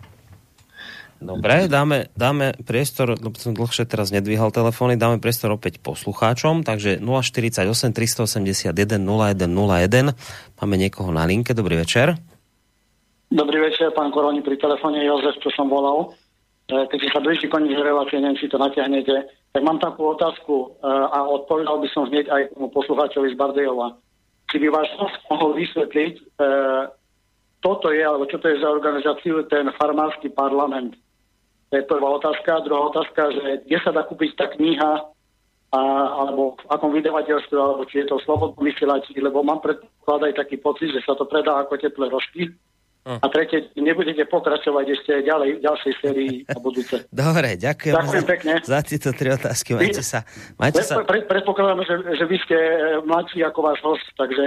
No, o, o, trošku, no trošku som mladší, ale nie oveľa. No, dobre, majte sa dobre. pekne, do počutia. E. No, pa, čo je to vlastne ten e, parlament písal? Alebo teda... Viete, je to občianské združenie Vidiecký parlament je občianske združenie so sídlom Banskej Bystrici, ano, ktorý, e, by som povedal, e, svojím spôsobom sa snaží zastupovať ten vidiek aj e, teda voči takým, by som povedal, rediacim orgánom, áno, e, veď chodí na, e, je prizvaný na tie jednania, presadzuje tam práve tieto myšlienky, ktoré sme tu spomínali, áno, robia sa tam tie e, také fóra, e, kde sa sústreďujú tie požiadavky týchto, e, by som povedal, z vidieka, pokiaľ sa týka pôdy, výrobkov, e, tých e, rôznych vidieckých problémov. Viete. Chceli by sme, aby ten vidiek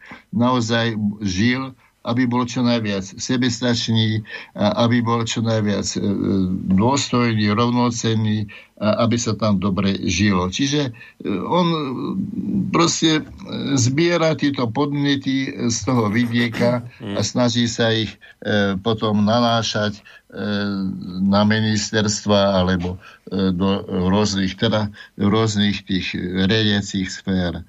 Teraz boli tie e, námety práve na tú obnovu toho hospodárstva, tam sa dávali nejaké podnety, aj ohľadom tej pôdy, čo tu bolo spomínané, aj ohľadom tej sebestačnosti.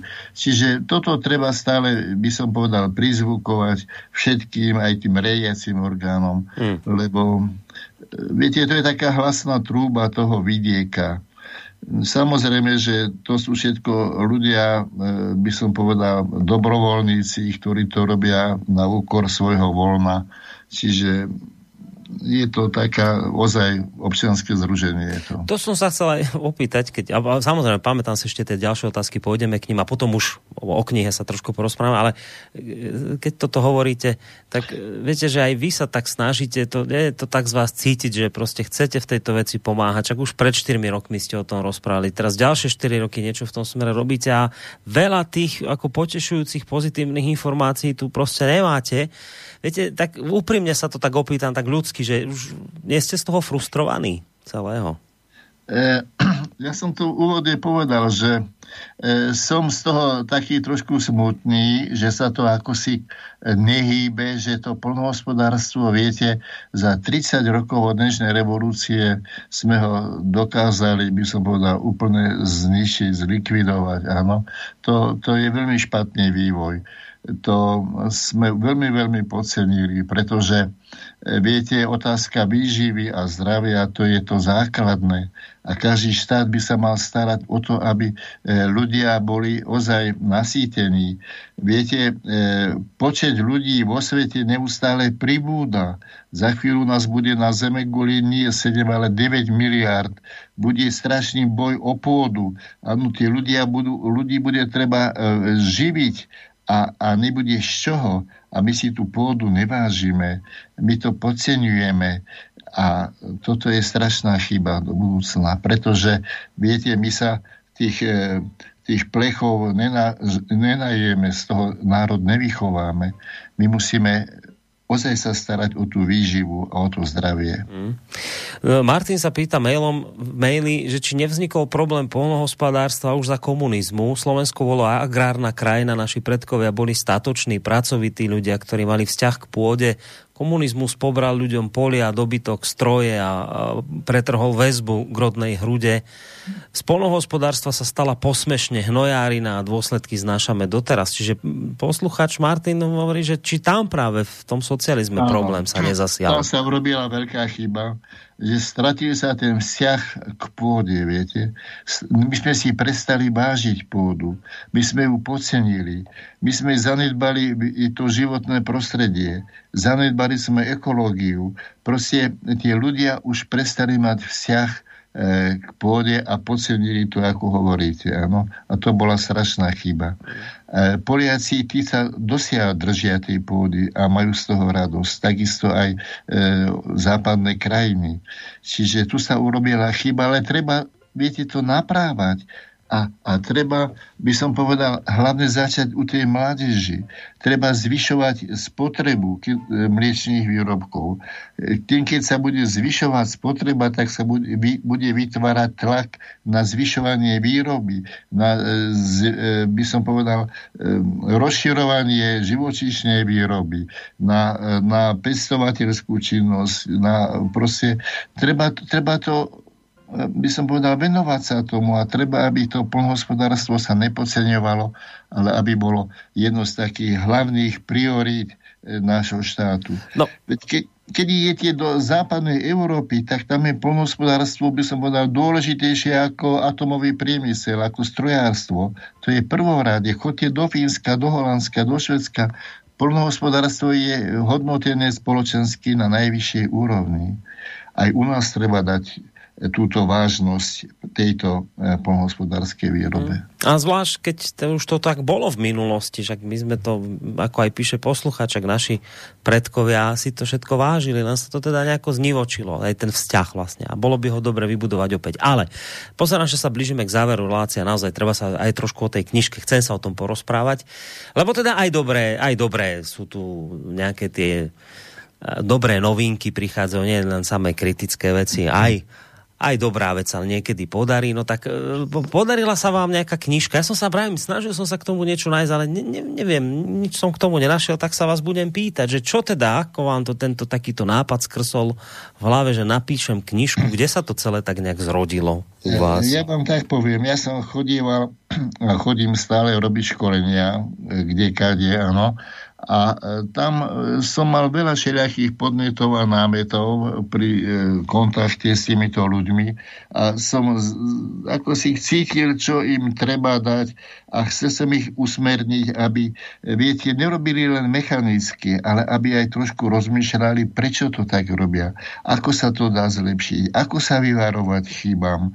A o tomto práve tam píšem, viete. To sú také praktické skúsenosti, ktoré v bežných knihách nenájdete pretože všade sa len píšu, a neviem, o síroch, aké sú pekné, dobré a, a čo ja viem čo, ale, ale treba vedieť prečo, ako to dosiahnuť, ako to zabezpečiť. A o tom je tá kniha, aby sa ľudia naučili rozmýšľať, ako to urobiť a potom chcem, aby ľudia aj sírom trošku rozumeli.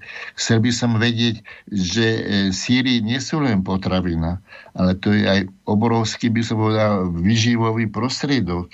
Je to strašne výživná látka, koncentrát e, bielkovín mliečných, áno, kde sú všetky esenciálne aminokyseliny, vitamíny, e, všetky dôležité látky pre život.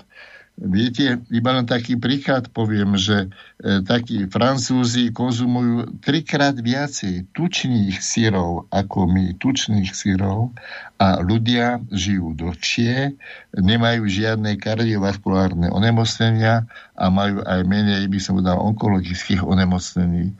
A podľa našich niektorých vyživárov, viete, sa odporúča, nejedzte tučné síry, mlieko zahlinuje, mlieko je škodlivé a podobne. Toto sú není dobré e, veci. My by sme mali podporovať e, mlieko a mliečne výrobky.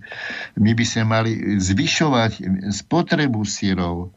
Však celo, e, európsky priemer spotreby sírov je okolo 25 až 30 kg na osobu a rok. A u nás, u tvrdých sírov, je to maximálne tých 8 alebo 9 kg. Čiže my sme, my sme e, minimálne dvoj až trikrát horší v spotrebe sírov, ako je tá vyspelá Európa. Mm. A prečo oni sú zdravší a dlhšie žijú ako my? a, a naši vyživári hovoria, že nie je to jedzte len všelijaké e, iné e, výživové doplnky. Viete, to, to sú obchodné reklamy, ale nie je zdravá výživa. Hmm. Čiže keď sa vrátime k tej, k tej vašej knihe, tak som to tak pochopil, že vy ste tam vlastne vložili do nej všetky tie vaše doterajšie životné, ano. profesné skúsenosti, ktoré ste zbierali ešte od čias, keď ste začínali, kde si, neviem, či tu vo zvolenie, či kde v tej mliekárni? Ja som vo zvolenie začínal. No. A, potom som teda prešiel, ma stiahli do toho výskumu. Mm. Ale v rámci toho výskumu som mal možnosť pochodiť veľa krajín áno, mm. a som sa mal možnosť veľa učiť. Viete, e, ja som sa nebal robiť s robotníkmi. E, robil som na, vo výrobe a, a to, to bola veľká škola života moja. Mm. A všetky tieto vedomosti a skúsenosti, ktoré ste a počas tých rokov praktické, nabrali? Praktické rady ale mm. aj potom e, tam sú rady, čo sa týka výživy, e, spotreby, konzumácie a takýchto praktických e, vecí. Mm. Čiže si myslím, že koho doma záujem o tých sírov, tak tam nájde svoje... No. Čo, čo by ho mohlo zaujímať. Viete, lebo naozaj treba spomenúť to, čo sme už povedali v úvode. Dnes naozaj tej literatúry o síroch je dosť. Skutočne, a, či a. pôjdete do knihkupectva, alebo si otvoríte niečo na internete, už sa dokonca dajú stiahnuť e-knihy a neviem čo, ale aj som to ja v minulosti skúšal, ale fakt vám poviem, že zrazu je to také potrhané, také nejaké neucelené, zrazu sa vám z toho všetkoho akoby hlava zatočí a nakoniec, ako aj sám hovoríte, že sú knihy, áno, dostanete sa k ním, ale keď to ja čítam, tak zistím, že sú tam koľkokrát aj hlúposti popísané. Čiže ja to chápem tak, že vy ste sa to snažili akoby ucelene všetko do tej jednej knihy dať, a, že naozaj... Ja som sa snažil, aby e, čitatelia E, sa naučili trošku rozmýšľať pri tej výrobe a aby e, trošku tomu pochopili a porozumeli, čo robia, prečo robia, čo s tým vznikne, ako to vylepšiť. Proste, aby rozmýšľali a aby to nerobili len tak nejako mechanicky, že, mm. že zamiešať, prihriať a tak, ale aby vedeli prečo a ako to majú robiť. Čiže chcem, aby sa naučili trošku rozmýšľať. Čiže ten, kto si tú vašu knihu prečíta a zoberie ju vážne, tak má dobrý základ do toho, aby sa mohol pustiť do výroby, do výroby Ináč, e, kto by mal to záujem, tak e, na webovú stránku nech si nájde vidiecký parlament a cez ten vidiecký parlament si ju môže zabezpečiť. Čiže tam, cez toto to vy predávate. A bude to aj niekde v knihkupectvách, či tam ste... Neviem, či, hovorím, ja som iba len autor, ale vydalo to občanské združenie, hmm. teda vidiecký parlament. Aha, čiže tam. A čiže treba si na, na webovej stránke pozrieť e, vidiecký parlament, áno, a tam je kontaktná adresa, aj, aj ponuka tej knihy mm. a e, viem, že dajú sa e, teda kúpiť tieto knižky u pani Behanovskej priamo v Bystrici mm. za 15 eur, alebo sa dajú objednať, alebo poslať. Ja, sú tam viaceré možnosti. Jasné, čiže toto proste očividne riešia iní a. ľudia. Vy ste autor, vy ste tam dali to, čo o síroch viete a už teda predaj ste nechali na iných, ale tá informácia je pre posluchača, ktorý telefonoval, kde by sa knihu knihe dostal, cez stránku Vidiecký parlament, tam to nájdete. My Áno. zatiaľ túto knihu cez nás, cez vysielač nepredávame, ale teda ak by bolo záujem, tak samozrejme môžeme, ale o tom sme sa my s pánom Herianom nebavili. A keďže sa už blížime k záveru, je tu ešte mail opäť od Michala, Dobrý večer ešte raz, pán Herian. Bol by ste ochotní pomôcť ľuďom, ktorých spája veľmi pekná až šľachetná vízia gazdovskej obrody, ktorú zastrešuje Žiarislav v jeho projekte Gazdovská obroda? Ja sa nechcem stavať do pozície vyjednávača, nie som zatiaľ súčasťou gazdovskej obrody. Otázka ale znie, že ak sa na vás neobrátili naši zákonodarcovia, viete si predstaviť, že budete súčasťou komunity, ktorá sa snaží o to, o čom stále dokola hovoríme? Tak toto sa vás pýta Michal. E, viete, pokiaľ budem vedieť a môcť, veľmi rád pomôžem. Viete, mám záujem, aby to išlo, robím to nezišné, viete, ja už som na dôchodku a e, mám ozaj z toho, by som povedal, takú vnútornú radosť, keď sa niečo pozitívne urobí, keď sa niečo a budem, budem tomu pomáhať, pokiaľ budem vedieť a môcť. Takže a nejakým spôsobom, keby sa chcel napríklad niekto na vás nakontaktovať, kto takto by chcel v niečom pomôcť, alebo vám chcel niečo navrhnúť. Ja nechcem, aby ste... E, tam sú na mňa kontaktné e, teda údaje, aj mailu, aj telefón. Čiže e, nájdete ma na keď si otvoríte internet a tam hmm. vyťukáte moje meno, tak tam nájdete. Dobre, alebo prípadne cez tú gazdovskú, cez, tú, cez ten vidiecký parlament. Alebo cez tam ten asi, parlament. Tam asi tiež áno. teda. Lebo, lebo tiež už mi niekto niekto to tu spomínal, že však aj, aj ten poslucháč vlastne volal, že viete, že je kopec ľudí, ktorí presne by takého človeka ako vy potrebovali, aby im pomohol, ale teda napríklad do neho vás nevedia. Čiže čiže je, je dobré aj na tom internete byť, aspoň nejaké kontakty tam nechať, aby sa k vám vedeli dostať. Čiže pochopil som to tak, že cez ten vidiecký parlament sa dá aj k vašej knihe dostať a prípadne aj k vám. meno si na internete. Alebo aj a, tak. A máte na mňa aj e, mail, aj e, mobil.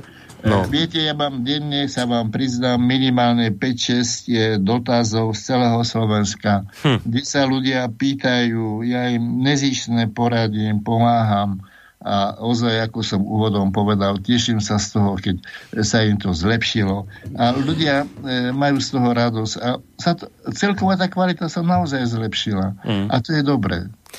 No a tak potom sa k tomu aj buduje samozrejme vzťah aj k našim tradíciám, k životu no. predkov a to už bude potom jedno s druhým. To je práve na tom to, že a človek si to tak aj inak váži, keď sa mu niečo podarí. Ja tak raz rozmýšľam nad tým, lebo sa to poslucháč aj pýtal, že či budeme v týchto reláciách pokračovať. Samozrejme z našej strany ten záujem je. Teraz sme si dali síce takú dlhšiu pauzu, štvoročnú, tak nemuselo by to byť zase o 4 roky, ale viete, sú aj také relácie, že kde sa radí záhradkárom a neviem neviem čo, to je vždy ako veľmi sledované.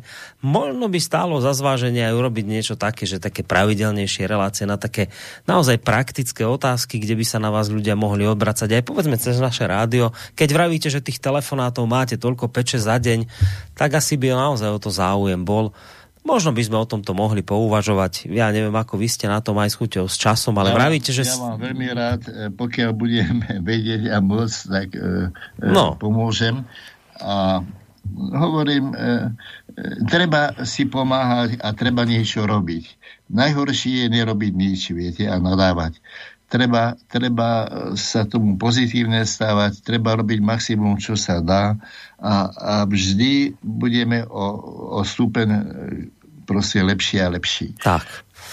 No, Vidíte, tak celkom pozitívne a milo končíme s takým prísľubom toho, že možno niečo s pánom Herianom ukuchtíme v tomto smere na nejakej možno, že pravidelnejšej báze, možno niečo také že, že nejaké konkrétne rady pre ľudí, ktorí by v tomto smere chceli začať. Možno je dobre naozaj začať tým, že si tú knihu sa obstaráte, aby ste mali nejaký, nejaké základné potrebné informácie a potom už v praxi Možno by boli práve dobré takéto relácie, kde už keď začnete niečo robiť a neviete si s tým rady, napíšete, zavoláte, pán Herian poradí, počuli ste sami, že je ochotný a chce, takže možno to využijeme, ale pozerám, že ten nás čas sa naplnil, aby som sa s vami ešte mohol rozprávať určite ďalšiu hodinku, ale dodržíme ten dvojhodinový čas, aby som vás teda zbytočne aj ja nezdržiaval počas víkendu. Ďakujem vám, pán Herian, veľmi pekne, že ste si opäť na nás našli čas, že sme sa tu takto po štyroch rokoch mohli opäť porozprávať, aj keď teda nie je osobne, ale aspoň takto cez, cez ten Skype. A naozaj budem rád, ak sa niečo v tomto smere aj podarí do budúcna. Takže ešte raz vám veľmi, veľmi pekne ďakujem za dnešok. Majte sa pekne do počutia. Ja takisto veľmi ďakujem.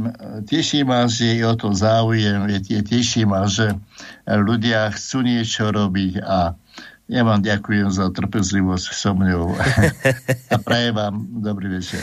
Majte sa pekne do počutia. Tak to, vážení poslucháči, Karol Herian, bývalý riaditeľ výskumného ústavu mliekárenského v Žiline, autor knihy zároveň, o ktorej sme sa tak trošku v závere porozprávali.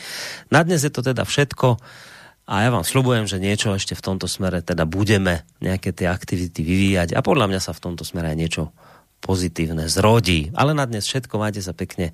Pekný zvyšok večera a príjemný víkend vám praje Boris Koroni. Do počutia. Odroha,